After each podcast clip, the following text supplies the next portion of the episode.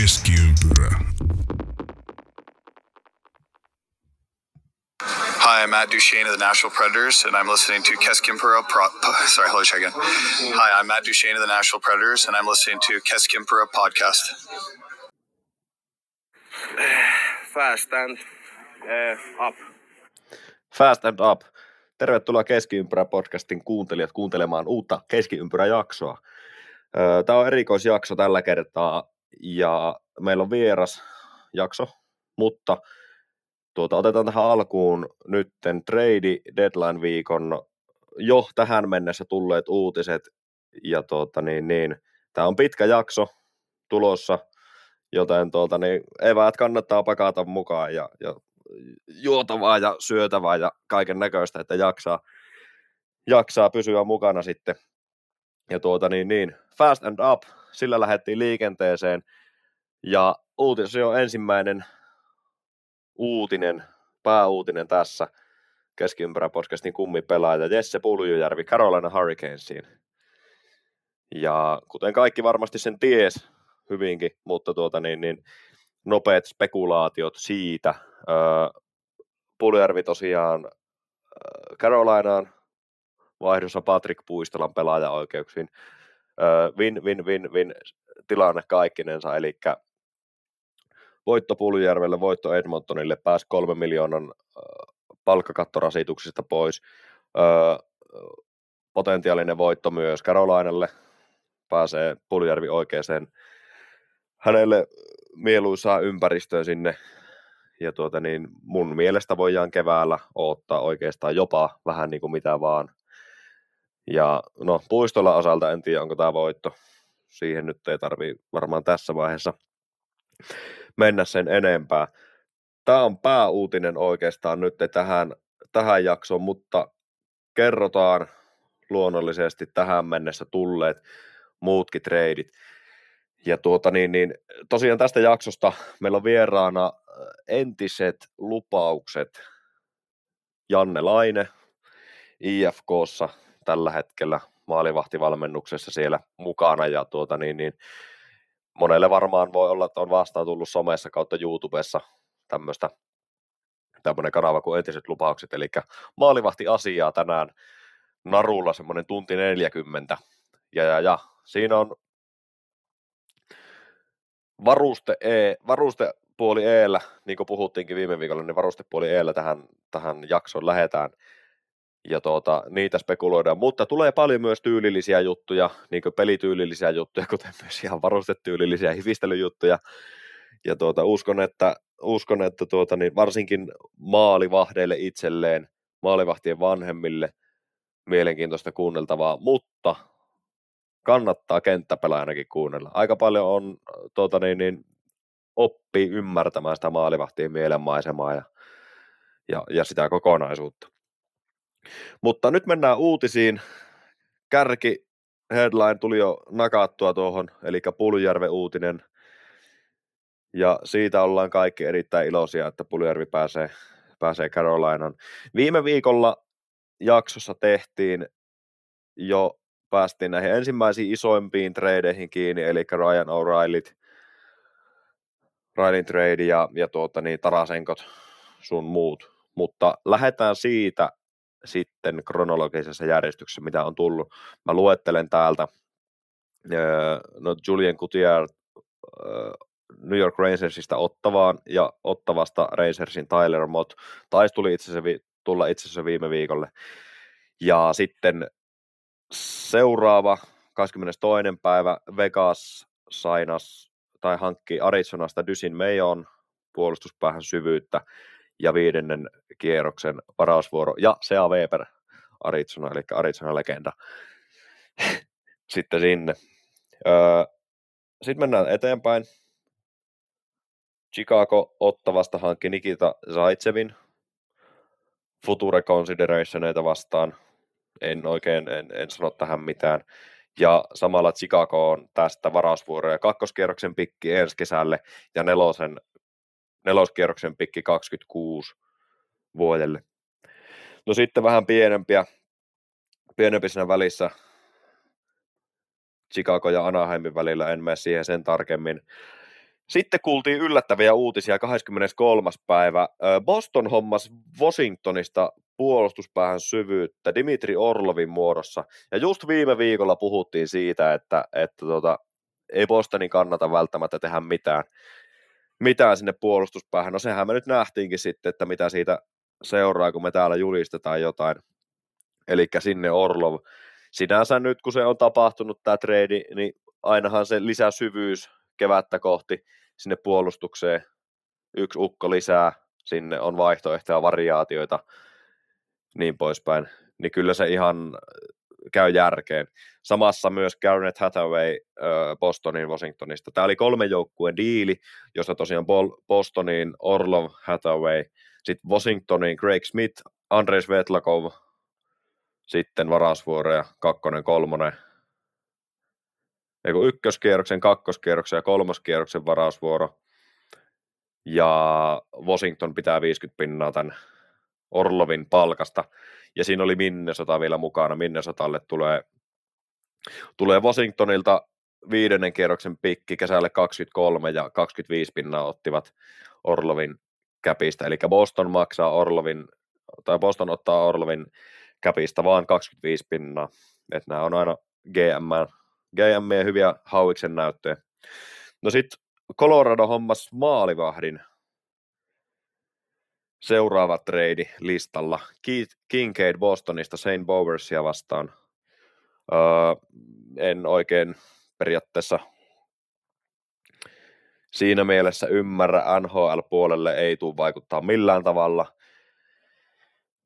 mutta siinä mielessä taas sitten ymmärrän, että tulee semmoinen tilanne, että ne pystyy sitten, sitten heittää AHL puolelle Justus Annusen pelaamaan kevättä ja saamaan peliaikaa sinne. Että siinä mielessä ihan, ihan järkeen käyvä, käyvä liike, mutta NHL puolelle siitä ei, ei niinku ratkaisevaa hyötyä. Väärin ehkä sanottu, että en ymmärrä, ymmärrän, mutta, mutta tuota, niin, niin ei, ei mitään isoa hyötyä siitä. Seuraava trade, Vancouver hankki New York Rangersista Vitali Krautsovin vaihdossa Rangersin William Lockwood ja seventh round pick, seitsemännen kerroksen pikki. Eli tässä vaiheessa sitten Rangers alkaa tekemään tilaa palkkakattoon Patrick Kanea varten. Seuraava trade Winnipeg hankki Nashvillestä Nino Niederreiterin. Tämä oli mulle iso yllätys, että Winnipegiin hankittiin tämän tyylinen pelaaja. Mä olisin oottanut ehkä enemmän jopa puolustajaa, mutta toisaalta me ollaan vielä trade-viikon keskiviikossa, kun tätä nauhoitetaan ja jakso tulee ulos torstaina, voi sinne vielä olla jotain tulossa. Näsvillehän on ihan täysin myyjänä tällä takarajalla, ja Näsvillelle tästä kakkoskierroksen varausvuoro vuoden päähän. Eli Näsvillelle sinänsä sinänsä uudelleen rakennusta tai retoolingia tulossa. Mutta ihan, ihan hyvä haku sinänsä Winnipegkiin Niederreiter, koska nyt kun tota on saanut makustella tuossa, se on kuitenkin hyvä yleispelaaja. Yleispelaaja pystyy hoitaa vähän roolia kuin roolia, mutta pystyy pelata, pelata hyökkäyspäähänkin ison, ison vastuun roolia. On, on hyvä, hyvä pelaaja ja varmasti hyötyä keväällä. No sitten Montreal ja Dallas sorvas pelaaja, pelaajasta vaihtokaupan Denis Kurjanov Montrealia ja Evgeni Dadonov Dallasiin. Se on semmoinen trade. Mä en sano tuosta oikeastaan mitään. Kurjanov pelaajaprofiililta enemmän syvyyspuolen pelaaja, Dadonov enemmän ehkä sitten taitopelaaja, niin mä en tiedä, palveleeko tämä oikeasti Dallasia sitten sen, sen tarkemmin, niin kun miettii näitä pelaajia keskenään. No sitten St. Louis jatkaa myös myymistään. Myivät Ivan Barbashevin Vegasiin vaiheessa Jack Deaniin. Eli, eli tuota niin, St. Louis aika lailla Nashvillein kanssa samassa, samassa spotissa, eli myyjänä tällä takarella. Ja Barbashev, erittäin hyvä pudotuspelipelaaja. No sitten, sit, sit seuraavaksi kuultiin iso, iso muuvi. Oliko yhteensä seitsemän pelaajan trade. New Jersey Devils ja San Jose Sharks. Iso, isoin pala tuossa tietenkin Timo Maier New York New Jersey Devilsiin, mukana myös Scott Harrington, Timur Ibrahimov, äh, äh, Santeri Hataka, Zachary Emond ja vitoskierroksen pikki. Ja San Jose 50 pinnaa Meijerin palkasta, Andreas Jonsson, Fabian Zetterlund, Sahir Muhammadulin, sitten muutama vielä pikki siihen päälle. En mene niin syvälle sinne, mutta tästä mä tykkään tosi paljon. Meijer on tosi paljon mun mielestä Devilsin tyylinen pelaaja.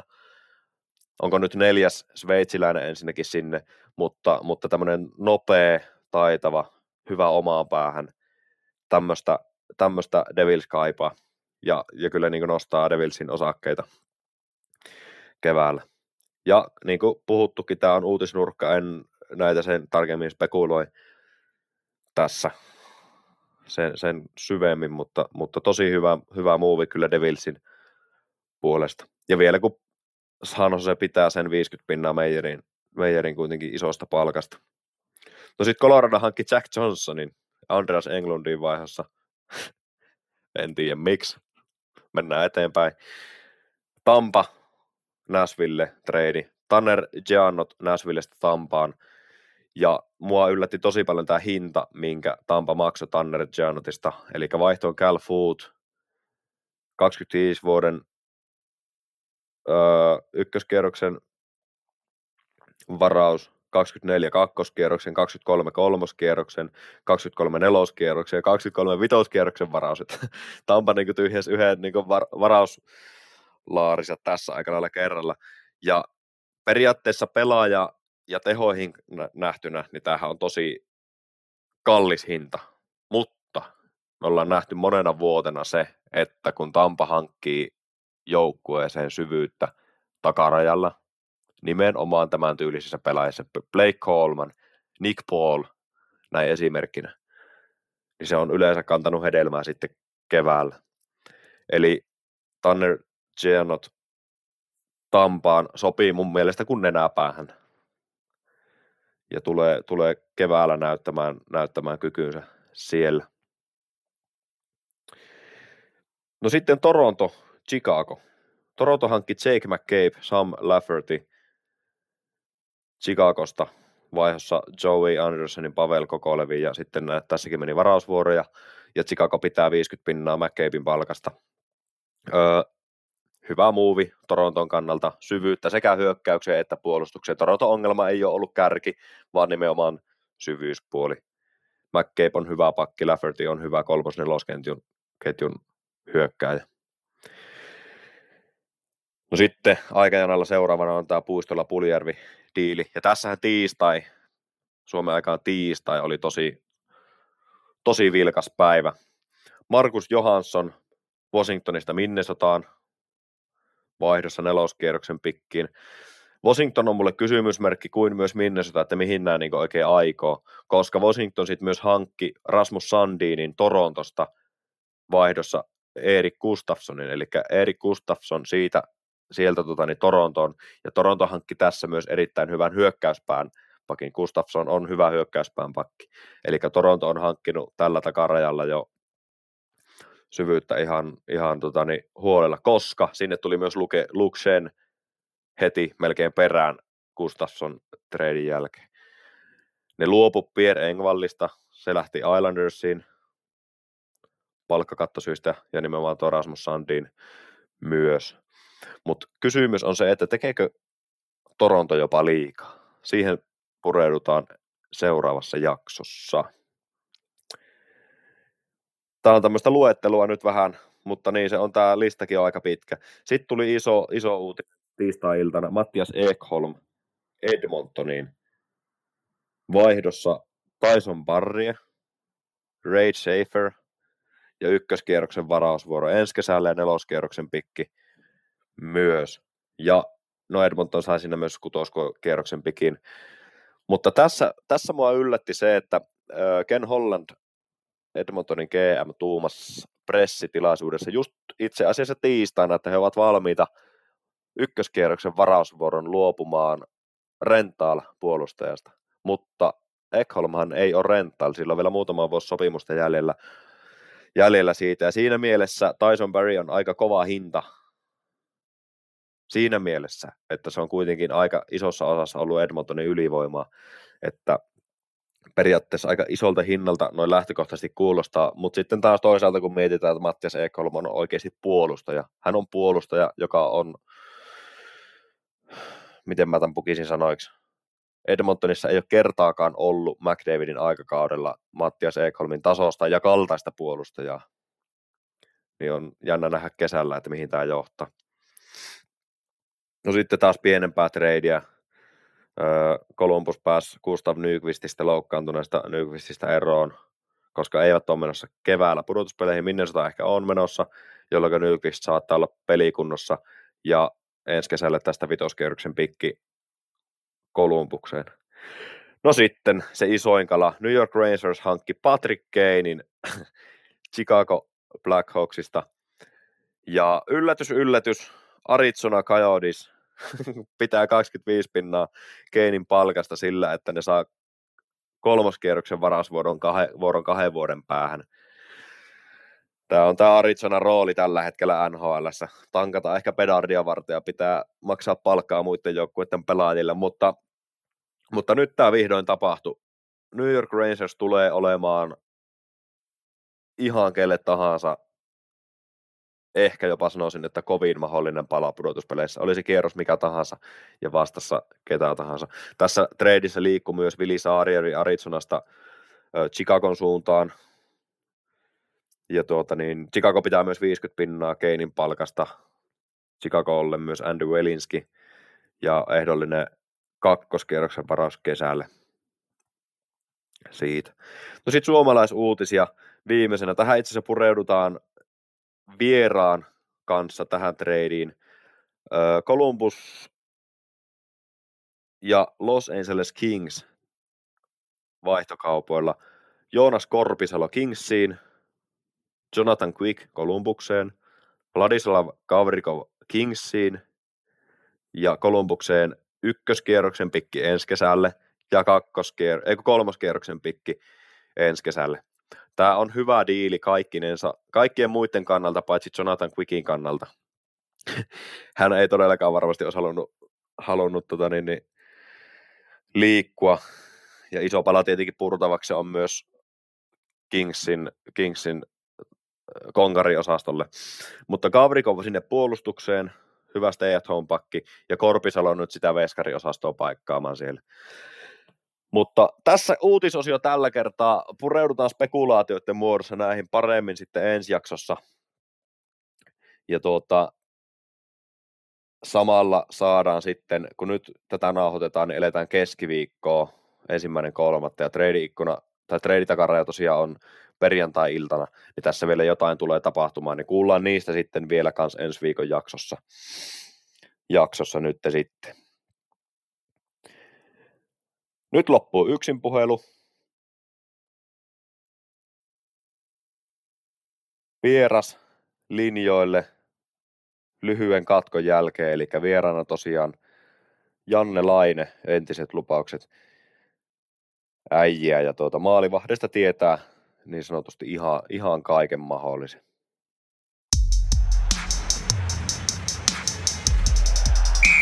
Keskiympyrä. Arturs Irben asialla.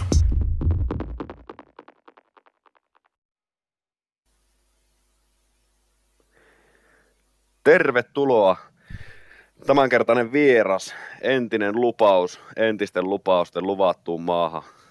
Janne Laine, tervetuloa linjoille. Kuuluuko? Kuuluu. Kiitos paljon. Morjes, morjes vaan kaikille. Kyllä. Kerropa vähän tarkemmin, että kuka, kuka sä oikein oot ja mitä teet ja ja vähän taustaa tämän entisten, entisen lupauksen takana.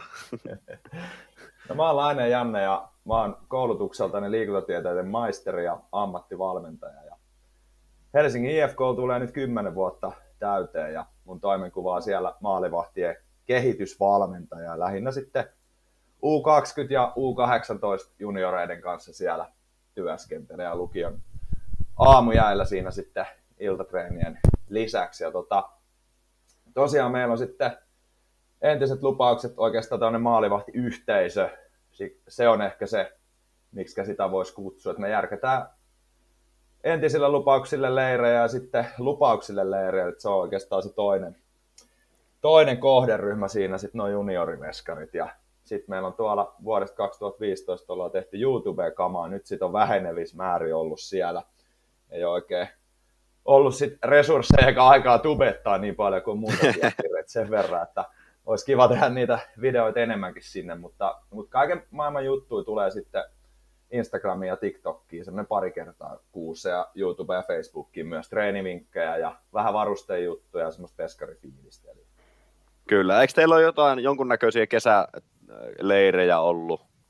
Kyllä joo, meillä on perinteisesti ollut aina kesäkuussa tuossa juhannusviikolla maanantaista keskiviikkoa Helsingin Salmisaaressa isompi, isompi tota, niin maalivahtileiri. Ja siinä on ideana just, että totta kai siinä on maalivahtiharjoittelu, mutta me ollaan tehty leiri yhdessä Ponkes skeittikaupan kanssa. Et siinä on idea kanssa sitten koukuttaa junnuja monipuoliseen ja aktiiviseen elämäntyyliin liikunnan ja urheilun parissa. Et siellä on ollut skeittausta ja spikeballia, trampoliinijuttua, sitten menneen vuosina siellä oli myös Megazone, lasersotaa, kaikkea tällaista. Ja sitten tota, ihan, ihan itseällistä maalivahtiharjoittelua jäällä jään ulkopuolella ja sitten, sitten myös teoria settiä veskaripeliin liittyen. Taas ensi kesänä on Salmisaaressa 19-21.6. lupausten leiri. Kyllä, kyllä. Tämä olisi ollut nuorelle Emelille aikana aika kova juttu tämmöinen monipuolinen leiri, missä pääsee tekemään vähän sitä sun tätä. Että toi Joo. on kyllä aika hyvä, että siihen on yhdistetty vähän, vähän niin kuin kaikenlaista. No kyllä se on meille semmoinen sydämen asia, varsinkin sitten ehkä itse toi koulutuspohjakin tosiaan, tosiaan tota, liikunnan opettaja mun, mun niin kuin koulutusvirallinen ja niin. semmoinen, niin kuin, nyt jos miettii niin kuin lasten ja nuorten vapaa-ajan tapoja, just kun on kaiken maailman tablettia ja älypuhelinta, mitä välttämättä sit menneillä sukupolvilla ei ollut, että joutu lähteä suoraan ulos ja vaikka kiipeilee puuhun tai, tai tota keksii itse ne pihapelit sun muut, niin se huoli siitä just, että, että miten saadaan niin kuin lapsia liikutettua ja nuoria liikutettua ja sitä kautta sitten yhteiskunta, tavallaan työikäiset ihmiset tulevaisuudessakin jaksamaan, niin se on se, on niin kuin se meidän piiloajatus myös sitten sen pelkän maalimahtijutun lisäksi. Kyllä, ja siinä olette niin pakko myöntää, että olette hyvin onnistunut. Mä oon esimerkiksi itse tässä podcastissa on aikanaan joskus tullut varmaan ilmi se, että mä, mä niin itse myös pelaan ja niin kuin ennen kaikkea kentällä, mutta myös maalissa silloin tällöin oma, omistan niin omat vehkeet ja, ja, ja niin poispäin. Ja näistä on ollut kyllä teidänkin videoista mulle itselle, vaikka on tämmöistä ihan täys, täysin puuhastelua, niin on ollut, niitä on mukava ollut katsoa ja varmasti se on junnuille sama homma. Myös pelkästään nämä videot ja some, some-sisältö, että siitä niin kuin iso käsi, sen, sen kyllä handlaatte hienosti. No kiitos paljon, kiva kuulla. Ja meillähän tosiaan on, on noita entiset lupaukset maalivahtipäiviä ollut, missä on sitten erilaiset harrastajaa, ihan niin kuin semmoiset, ketkä on junnuna pelannut ja on aloittanut laji uudestaan, niitä, jotka on koko aika pelannut, tai sitten aloittanut maalivahtipelin aikuisijällä, niin näitä tapahtumia meillä on ollut sinne kaksi vai kolme vuodessa. Viimeisin oli just tuossa joulukuussa 22. Ja tota, kyllä siellä huikeeta Seppi on. Et muistan, siinä oli yksi nelikymppinen kaveri, tuli ihan bränikät molarin kavat tyyliin suoraan paketista tota, pukukoppiin. Ja, ja tota, ekaa kertaa jäälle suoraan sinne. Ja hän sanoi just, että hän haluaa eka niin kuin oppia oikein, että hän saa niin kuin sen teorian, että mitä tulisi tehdä. Ja että just Kyllä. hän lähtee tästä. Ja, ja, ja sekin kaveri kävi uudemman kerran tuossa just niin kuin tapahtumassa. Selkeästi huomasi, että hän oli kehittynyt. Et samalla Kyllä. kun miettii vaikka kuntosalen aloittavia aikuisikäisiä tyyppejä, tai sitten vaikka golf on ehkä sen perinteinen just, että on golf proota, moni menee harjoittelee vähän swingiä tai puttia tai mitä tahansa lyöntejä just niin kuin golf proon kanssa, ketkä golf Kyllä. Niin miksei sitten lätkä veskarit, jos se on ollut unelma, että aina on muksuna halunnut pelaa, mutta ei sitä silloin saanut aloitettua ja haluaa sitten aloittaa laji myöhemmin, niin, noin meidän taas sitten harrastetapahtumat on just muun muassa tällaisia tyyppejä varten, ja siellä on huikeita persoonia tullut vastaan kyllä. Joo, ihan varmasti tuo harrastekin, koska ne on täynnä huikeita persoonia. Ja tuossa on niin pakko niin sanoa, että tuo on, käy järkeen todellakin siinä mielessä. Just itse omakohtaisella kokemuksella voin sanoa sen, että kun on aloittanut myöhäisemmällä iällä, mitähän mä olisin lukioikäinen suurin piirtein ollut, kun mä hommasin, hommasin veskarikamat ensimmäisen kerran ja, ja niin kuin sinne maaliin vaan. Ja helpompihan se näin on periaatteessa oppia ne ns. Niin oikeat liikeradat ja kaikki heti kärkeen, vaikka vanhemmallakin iällä, kun sitten ensiksi opettelet väärin ja sen jälkeen lähtee sitten opettelemaan uusiksi periaatteessa koko homma. Kyllä, kyllä. Et siinä mielessä niin, niin en tiedä, niin, se on vähän jossittelua, mutta jos olisi tullut vaikka just tämmöinen coachaussysteemi silloin itse tehtyä, niin tulisiko enemmän jopa pelattua nykyään maalissa kuin kentällä, en tiedä. Kentällä pelaamista rakastan tosi paljon enemmän kuin maalissa pelaamista just sen takia, koska koen olevani vahvo, vahvempi siinä, mutta tota, en tiedä.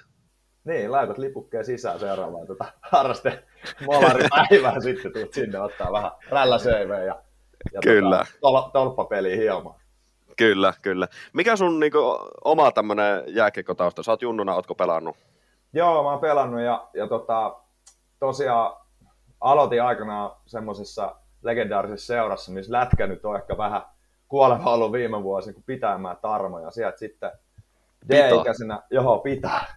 Joo. Se oli meidän lähiseura, itse on Helsingistä kotosi ja se oli siinä tota, naapuristossa sitten, sitten pitämään kaupungin osa ja siellä tuli aloitettu ja se oli jotenkin siihen aikaan, mä muistan, oli tämmöinen Fatser liigaksi kutsuttu ykkösdivisioona, joka nykyään okay. niin tota, silloin Pitan miesten joukkojen niinä vuosina oli sitten, sitten tota, ykkösdivarissa ja, Joo. ja tota, se oli vähän niin kuin IFK Farmiengi ja sitä kautta sitten, sitten se niin kuin IFK oli aika lähellä jotenkin sitä pitahommaa ja itse asiassa toi meidän miesten uh, liigajoukkojen maalivahtivalmentaja Jan Lundell joo. oli siihen aikaan pitassa divarissa. Okei, okay, tota, joo, kyllä. Ja sitten tota, sit jotenkin se IFK oli siinä, siinä läsnä ja sitten D-ikäisenä, D-ikäisenä sitten mahtui sinne, sinne mukaan. Ja, ja, ja sitten oikeastaan mä en ole sitä ikinä silleen niin kuin miettinyt niin kuin loukkaantumisten takia tai näin, mutta mut, uh, se junnu, mä olin sitten pitkään pois, pitkään pois melkein koko kauden. Tyypillisen vamman, mitä nykyäänkin junnuilla on, että vähän niin kuin toi Lannerangan alasella rasitusmurtuma, ja siinä meni niin kuin se kausi. Okei, okay, joo. pitkälti, ja, ja, ja no, sitten mä pelasin, pelasin siinä vielä B- ja A-junnut vähän alemmilla tasolla, ja, ja tota, sitten niin 8-19-vuotiaana mietin, että mä lähden, lähden tota, mä olin ollut silloin niin tuon Lindforsin Sake ja Jari Kaaren, hän oli silloin IFK maalivahtivalmentajana. Joo. Tota, heidän, heidän tota, maalivahtileireistä ohjaajana ja semmoinen niin kuin, junnojen ohjaaminen ja koutsaaminen vaikutti mukavalta. Mä ajattelin, että johonkin pitäisi lähteä lukion jälkeen opiskelemaan, olisi kiva yhdistää sitä lätkää ja pelata vielä itse lätkää ja, ja näin. Ja sitten sit mä hain Vierumäelle liikunnanohjaajan kouluun ja, ja pääsin niin sinne sisään, niin mä aloitin siellä sitten 19-vuotiaana ja pelasin silloin vielä itse A-junnuja Suomisarjaa, että se oli, se oli niin kuin hyvä kompo siihen sitten se koutsaaminen tai tuommoinen niin, kyllä. sen kautta liikunnan opiskelu ja sieltä sitten myöhemmin jatkoi tosiaan Jyväskylän liikuntatieteelliseen sitten. Että, Joo, et, kyllä. Et, et, vähän niin kuin sattumusten kautta tässä, tässä niin kuin mennään, että, että tota, ei ole ehkä Joo. mitään semmoisia tavoitteita ollut, että ikinä haluaisi olla niin kuin ammatikseen jotain, mutta mut on päätynyt tekemään niin kuin mukavia asioita ja totta kai on niin kuin nähnyt vaivaa niiden eteen ja tehnyt kovaa duunia. Että, että niin, kyllä, ra- rakkaudesta lajiin. Niin, rakkaudesta lajiin. Ja Kyllä, ja toihan niin näyttää taas sen, että niin on eri reittejä yhdistää harrastus jollain tavalla työntekoonkin tai työksi sitten. No kyllä, se, ei kyllä. Ole, se ei ole pakko aina olla just se ammattilaisuus sitten. Ei välttämättä se ensimmäinen, mutta se, se on niinku ihan fakta, että kyllä sitä niinku Bauerin tai CSM toppapuvulla saa grindaa aika monta vuotta, että ennen kuin siitä rupeaa tulemaan niinku jotain siihen leivän päälle, että siihen pitää kyllä olla Kyllä, kyllä, se on ihan pommin varma juttu. ja kaiken maailman leireille sun muualle niin kuin, mukaan vaan. Just jos on nuori, nuori kaveri ja niin kuin haaveilee siitä, että saisi tehdä, tehdä niin kuin jääkiekkoa tai jääkiekkovalmentamista, niin, niin silleen vaan aktiivisesti mukaan joka paikkaan ja hankkii sitä kokemusta ja verkostoitua. Että se, on niin kuin, se on aika iso ja tärkeä juttu sitten loppupeleissä. Kyllä, kyllä. Mennään si- si- siinä mielessä eteenpäin. Tämähän on, on niin NHL-aiheinen podcast. Onko niin NHL, NHL, esittääkö se minkäänlaista roolia sulle? Tuleeko seurattua paljon? No joo, kyllä tos, kyllä tos no nykyään niin hyvät noin noi, tota, hatunnosto Sportsnetin ja NHL-komin näille koosteentekijöille. Että Joo, on kyllä. Niin maalintekotilanteet ja sitten sittenhän toi on nyt yleistynyt. Sehän oli joskus, mä muistan, se oli joku futiksen MM-kisat, missä oli ekaa kertaa nämä super slow motion pätkät, mikä oli uusi edistyksellinen teknologia.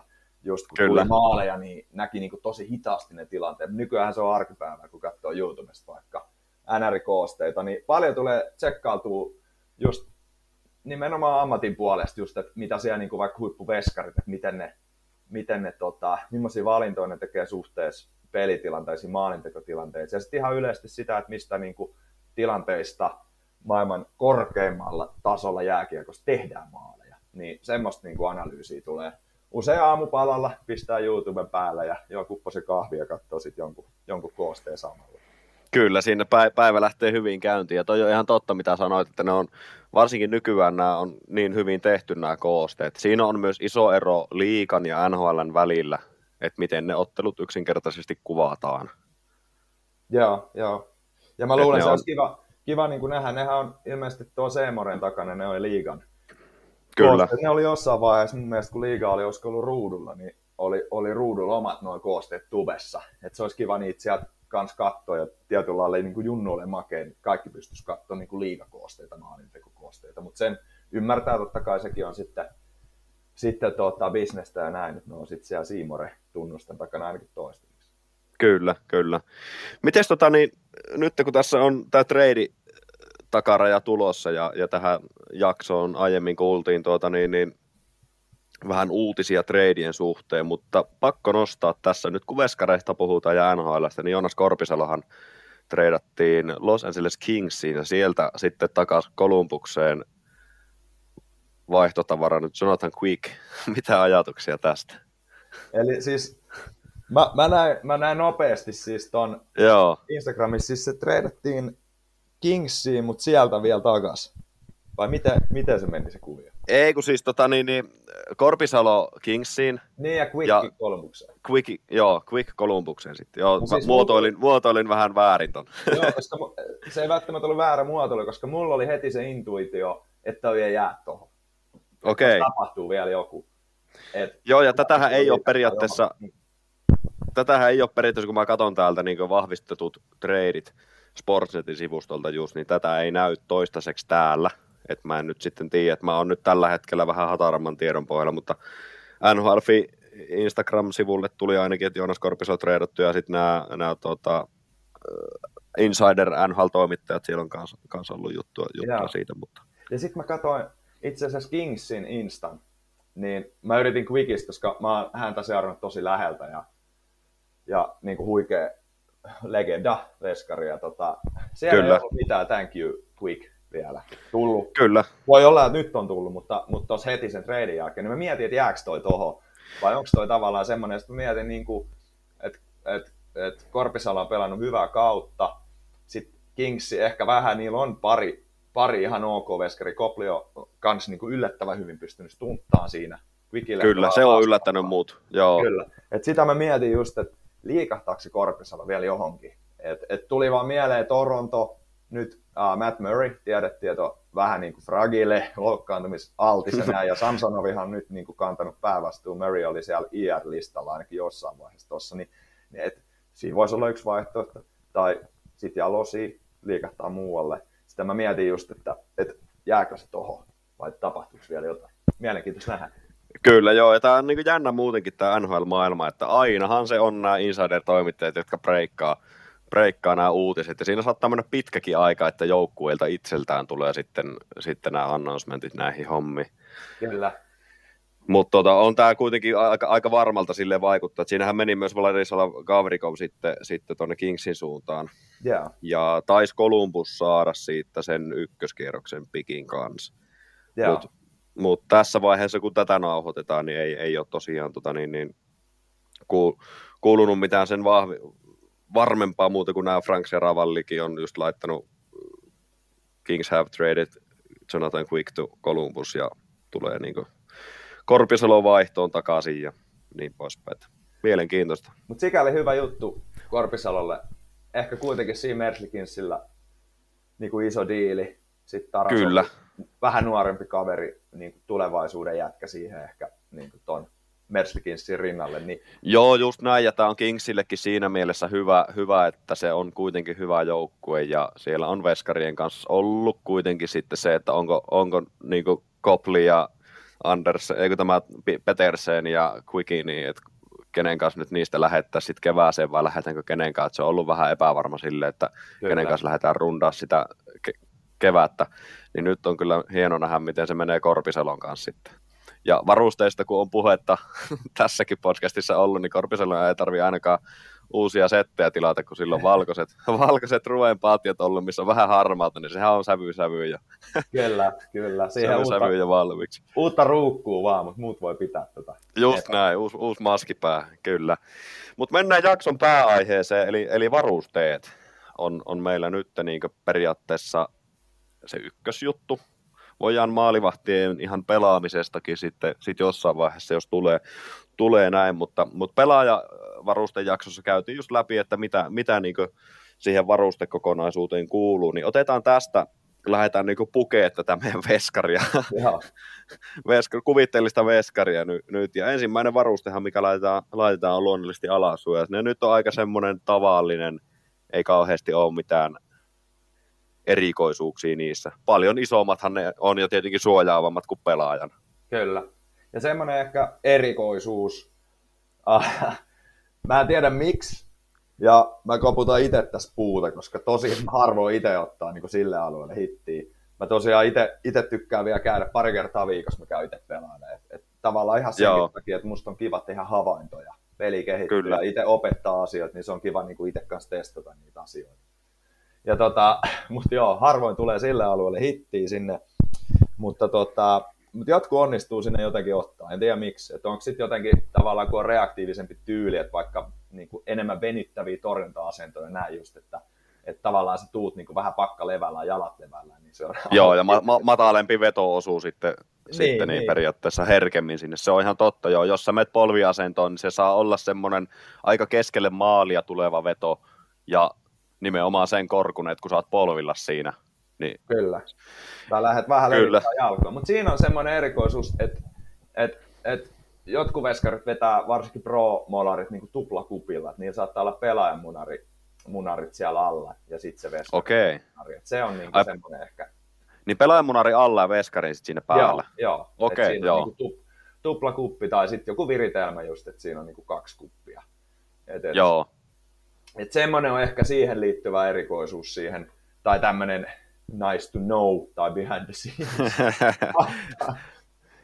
kyllä, kyllä. Aika mielenkiintoinen. Mä oon itse asiassa nyt kun sanoit, niin mä oon joskus kuullut ton, mutta en muistanut nostaa tuohon tohon. Onko se niinku syy siinä se, että se koetaan, että kun on tupla, niin se vaan sit suojaa enemmän vai no mikä joo, se on, on? ehkä just, just jos sille intiimialueelle tulee sitten niin kuin, taipuvasti kutia, niin, niin tota, sitten haluan niin kuin varmistaa sen, että se suojaa, suojaa paremmin ja on sit sitä suojausta. Et mä niin kuin ehkä just liitän sen siihen, että, että jos on enemmän niin kuin semmoinen tyyli maalissa just, että, että joutuu avaamaan siitä klassisesta perhostyylistä, just että polvet on niin kuin levällään, että venyttää enemmän jaloille ja näin just, että se alue on paljaampi niin kuin vedolle, niin, niin Kyllä. silloin se saattaa ehkä olla syy. Tai sitten joku on vaan ottanut kova hitin ja ei halua sitten riskeerata uudestaan sitä aluetta, herkkää aluetta tota, kivulle, niin sen takia on sitten, sitten tupla protectioni siellä. Kyllä, kyllä.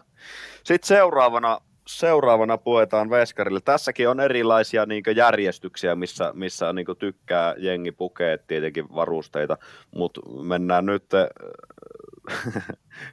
itse, itsekkäästi siinä järjestyksessä, missä itse nämä puen. Eli seuraavaksi mä laitan lisää polvisuot. Ne on helpompi laittaa, koska ne veskarin housut on kuitenkin aika isot. Yeah. Ja, tuota, ja mä teippaan itse nämä lisäpolvisuojat. Näistähän, eikö näistähän on nimitystä myös lumpiosuojat ja mitä nyt kaikkea? Kyllä. Eli nämä on itse, itse ne suojat, ne jotka välttämättä ei ole veskarin varusteita pukeneet, niin nämä on itse niin kuin ne maalivahdin polvisuojat. Eli nehän niin kuin suojaa äh, kiekon osumista polveen. Eli patjat Kyllä. usein niin kuin, suojaa sitä koko tavallaan niin kuin, Ne on niin jalkasuojat enemmän. Kyllä, kyllä. Ja, ja toi on semmoinen varuste myös, mitä näkee varsinkin aloittelevilla maalivahdeilla just pikkujunnuilla. Tai Mm. sitten harrasteveskoille, että ne on saattanut niinku unohtua ne lumpiosuojat. Eli ne on semmoiset niinku pienet vähän niin kuin lentopallosta tai rullaluistelusta tutut suojat, mitkä tulee, tulee tota, siihen niinku polvilumpion alueelle. Toki ne on jä, järeemmät kuin lentis tai Totta kai. suojat. Ja Kyllä. suojaa myös vähän sit polven yläpuolelle sit tota, etureiden alaosaa. Eli se alue, mikä tulee sitten, kun jääkiekko housu loppuu, niin siihen tavallaan ne polven ja etureiden väliin myös. Niin, Polven yläpuolinen. Niin. Joo, se on, kyllä, se on tota niin, monestihan se niin kova poikittaisliike, jalat levällään, polvi koukussa ja sinne veto patjan sen yläläpän sisäpuolelle, niin se tekee kyllä kipeätä, jos siellä ei ole kunnon suojia. Kyllä, Ja Itellä- on kokenut, on kokenut itse tämän, ja mä ti- tiedän, että se sattuu. kyllä. Itellä on kolme kertaa revennyt toi sivuside vielä samasta jalasta, varmaan sen takia just, että et tota, siihen on kerran tullut se hitti, ja se oli tavallaan hyvin lähellä, että se sivuside ei ollut poikki, mutta se on niinku kolme kertaa tullut niinku kiekosta, just kiekkotällistä samaan kohtaan. Että tavallaan sinne lisäpolvarin niinku väliin, että vaikka on ollut se lisäpolvari, niin silti on tullut. Eli varmaan jos sitä ei olisi ollut, olisi tullut paljalle, niin sitten olisi ollut kyllä poikki tai tehnyt enemmänkin hittiä sinne polveen. Mutta Kyllä, kyllä. Joo, Oh. itsellä oli silleen, että, silleen, että just ensimmäisen kerran, e- eka kerta joku maalissa käynyt jossain ulkojäällä jollain lainakamppeilla, ne ei ole laittanut ollenkaan niitä, niitä lumpiosuojia sinne, vaan on laittanut pelkästään patjoissa olevan sen lisää läpyskän siihen. Mä en Joo, muista, millä, millä nimellä se kulkee, ja faktahan on, että kun oikein kunnolla se tulee, niin se ei kauheasti suojaa siinä. Kyllä. Ja nehän tosiaan ne lisäläpyskät, niin niitähän oli varsinkin 2000-luvun alussa. Mä muistan, Niitähän ei näe, joo, nyt enää niin, niinkään. mä muistan esimerkiksi Bryansilla ja Koholla varmaan kaikki suurimmilla niin kuin varustemerkeillä, just tavallaan kun se varuste, uh, tällainen, niin kuin, että miten pystytään huijaamaan varusteille, että niin kuin veskarit pystyy tekemään itsestään mahdollisimman ison. Kyllä. Silloin 2000-luvun alussa oli tätä, niin ne oli semmoista neljän muotoiset läpät, että sä painoit itse polville ja kun ne läpät meni siihen, niin sulla oli aina puikot kiinni. Ja sittenhän hyvin nopeasti siihen puututtiin silleen, että ne ei saanut olla enää tavallaan semmoiset suorakulmiot, vaan ne piti olla polven myötäiset, mutta nykyään niin kuin, ne on kokonaan irti patjasta tavallaan se lisäpolvari. Ja, ja Kyllä, ky- siihen, siihen niin kuin housun ja patjan väliin. Kyllä, ja sitten eikö monethan laittaa siihen ihan tavallisen pelaajan sukaan siihen, Joo, siihen lumpiosuojan päälle. Se ainakin itse auttaa mulla henkilökohtaisesti siihen. Mulla on, muista, mulla on Bauerin Supremen lisäpolvisuojat muistaakseni, ja ne, ne ihan hyvin pysyy, mutta pelin edetessä ne monesti varsinkin sieltä ylhäältä pikkusen tippuu alemmas, niin mä laitan siihen sukaan ja mä teippaan ne sitten vielä alapuolelta ja yläpuolelta joo. kiinni, ja se sukka pitää sen hyvin ja jämäkästi paikallaan sitten. Se on, se on hyvä vinkki. Ja toinen hyöty siinä on, että se sukka on siinä päällä, että et se suojaa sitä patjaa, eli kun niissä on ne velk, velkrot, eli ne tarranauhat, niin helposti kun se lisäpolvari elää siellä patjan alla, niin se saattaa vähän niin kuin raastaa sitä Hangata, patjan joo. sisäpintaa, sitten se patjan sisäpinta menee huonoksi. Eli se on myös tavallaan niin kuin pitää myös lisäpolvarin sekä sen patjan paremmassa kunnossa pidempään. Ja Kyllä, toinen toi hyvä on- vinkki, mitä itse on käyttänyt pitkään, niin käyttää niin kuin noita sukkanauhoja. Niitä on itse asiassa Powerilla ainakin ollut semmoinen erikseen niin kuin lisäpolvareista tuleva semmoinen niin kuin, äh, samanlainen kuin sukkanauha, mikä tulee tähän vyötärölle ja sitten lisäpolvarit siihen kiinni ja sitten vielä Okei, päälle. joo. Se pitää tosi hyvin ne paikalla, että sitten ne oikeastaan liiku mihinkään sieltä.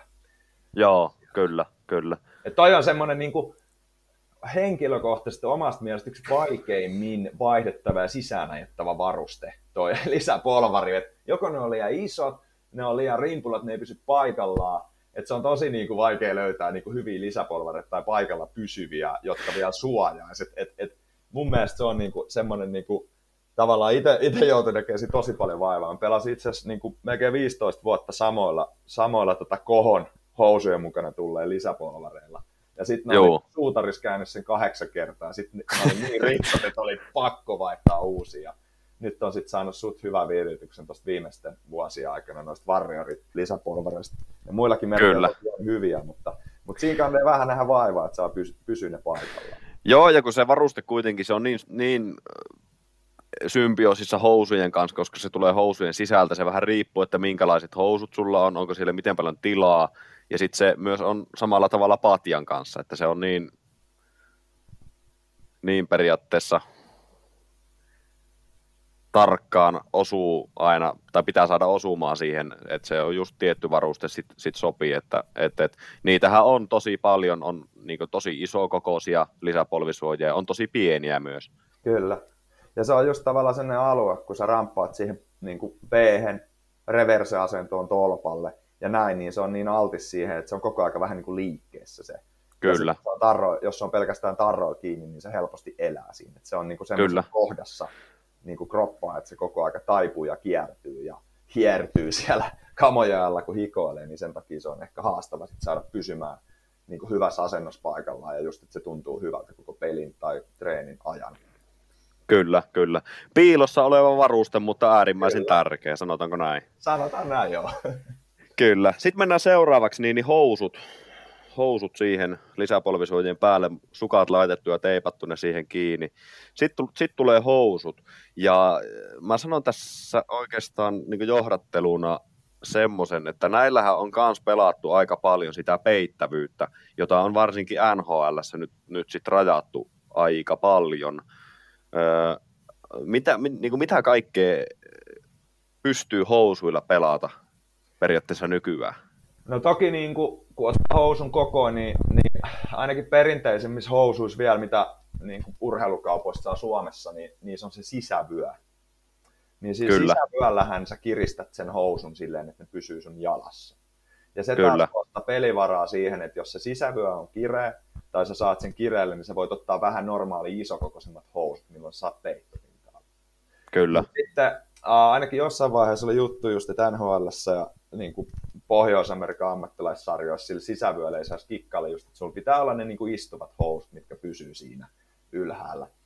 Ja ehkä semmoinen merkityksellisempi juttu on, että jossain vaiheessa, kun maalivahdin housuteknologia alkoi kehittymään samaan aikaan kuin kaikki muutkin varusteet, ja sitten esimerkiksi jotkut vanhemmat tyypit voi muistaa, kun Anaheim oli finaaleissa silloin 2000-luvun alkupuolella, niin Jean-Sebastian Giger oli semmoinen hirveän mörssärin siellä maan niin tota, silloinhan ne housut oli sellaiset, kun sä vedit reidet yhteen, niin sä sait niistä semmoisen niin laatikon, että ne tavallaan se reisiläpyskät niissä housuissa niin oli niin kuin täysin. Semmoiset levyt. Joo, täysin, täysin levyt ja silloin minä, tota, toi Juha Pitkämäki pelasi Ilveksessä ja IFK, ja silloin oli joku housukeitti, mä muistan, joku pääkoutsi silloin niin kuin jossain lehdistötilaisuudessa otti niin veskarihousuihin kantaa, että, että, nyt on aika isot housut ja niin kuin, just se levymäisyys siinä. Mutta nykyään sitten uh, pro-housussa, vaikka just uh, Bauerihousut kun ottaa, niin ne on aika lailla samanlaiset se reisilevy kuin pelaajahousu, se on silleen pyöristetty se levy.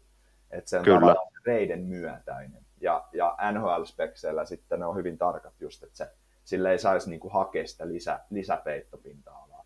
Et muilla varustemerkeillä sitten ehkä Warriorilla ja CCM on edelleen, edelleen vähän niin laatikkomaisempi se housu, semmoinen, semmoinen niin perinteisempi. Et muuten sitten veskari housussa, niin, niin itse asiassa just tuohon tubeen ladattiin semmoinen, semmoinen veskarihousu ABC tuonne meidän lupausten kanavalle, niin erot pelaajahousuun, siinäkin käydään läpi videon, niin että siellä on se sisäreisisuoja, eli just, että sinne ei tule iskuu, ja sitten tuossa lonkan koukistajan kohdalla, niin siinä on ne semmoiset siivekkeet, mitkä tuo sitä suojaavuutta. Ne on kyllä. sitten pelaajahousuun muuten. Kyllä, kyllä. Ja nimenomaan se suojaavuus on, on parempi näissä. näissä. Miten tota henkselit, niitähän äh, se on vähän semmoinen, että osa vannoo niiden nimeä ja osa niin ei todellakaan vanno niiden nimeä. Ja se mm. just johtuu varmasti siitä sisävyöstä, mikä siellä on, että osa tykkää sillä sen kiristää ja osa taas ei tykkää. Ja sitten siinä myös se, että laittaako panssarin housujen sisään vai ulkopuolelle. Mutta tuota, miten yleistä nykyään on henkseleiden käyttö? No kyllä sitä käytetään ja mä näen ehkä sen siinä just, että, että kun toi tolppapelaaminen reversen kautta, eli just, että ollaan siellä niin kuin se tolpan puolen jalka jäässä, Joo. Ja vähän niin kuin saattaa olla välillä offsetissa se yläkroppa suhteessa kiekko, että tulee tuonne kylkeen niitä osumia pienestä kulmasta, kun ollaan siellä rever- reversessä. Niin se on Joo. ehkä lisännyt sitä, niin kuin, että maalivahdit pelaa nykyään enemmän rintapanssarihousun sisällä. Että saa tavallaan sen rintapanssarihousuyksikön mahdollisimman tiiviiksi, ettei tule Napakaksi. tai muualle. Niin, osumia. Et se on ehkä lisännyt sitä. Ja mun mielestä taas sit henkselit niin kuin edesauttaa sitä, että kun ne vetää siihen niin kuin rintapanssarin päälle, niin se pitää niin kuin sitä rintapanssaria niin kuin tiiviimmin Mitä, kyllä. niin housuissa. Et mä itse niin kuin tykkään siitä just, että on se sisävyö napakasti vähän niin kuin rintapanssarin soljen läpi ja sitten vielä henkselit päälle ja vetää vielä naruhenkseliä läpi, että pysyy se koko yksikkö niin kuin yhtenäisenä. Kyllä, kyllä. Sitten on, sit on aivan erilaisia tyylejä. Sitten jotkut tykkää just, että se rintapanssari elää ja housut elää, että on tavallaan sinne rento fiilis. Et Ne on vähän niin kuin makuasioita. Mutta ehkä tuohon perusteluna se, miksi käyttäisi henkseleitä, että saa sen panssarin pysyä alhaalla just, että siivekkeet ei nouse nämä solisluusuajat ja olkapäät. Ja sitten just, että se on e- enemmän tavallaan y- yhtenäinen se yksikkö housun ja rintapanssarin välillä. Ja just, että vaikka revassa saa niin kuin kylkiosunat uh, minimiin just, että ne henkselit vähän paremmin pitää sitä panssaria paikallaan. Kyllä, kyllä. Joo, mä ite tota, niin, aikaisemmat housut, mulla oli just vähän isommat powerit, nyt mulla on jotkut reepokit itsellä. Ja niissä powereissa mä tykkäsin just pitää panssaria sille sisällä ja henkseleillä nimenomaan vetää sen tuohon, mutta nyt nykyään sitten ne on jo vähän pienemmät ehkä noin reepokit, mitkä mulla on vähän vanhemmat, niin, niin ei tule enää laitettua henkseleitä, koska se, se menee vähän ahtaaksi siitä niin mahan seudulta, ja se tuntuu, että se panssari periaatteessa nousee niin liian ylös sitten. Niin sitten piti vähän niin kuin, kun vaihto näitä kamoja, niin sitten piti niin kuin tottua siihen uuteen, mutta on siihen sitten tottunut taas, että se on vähän tottumiskysymys tämäkin tietenkin. Kyllä. Tai sitten tuossa, jos tulee elintaso ja ikä lisää, niin, niin muutenkin panssari vähän pullottaa, niin sitten voi miettiä, että ahistaakin tästä siinä housussa. Niin, kyllä, kyllä.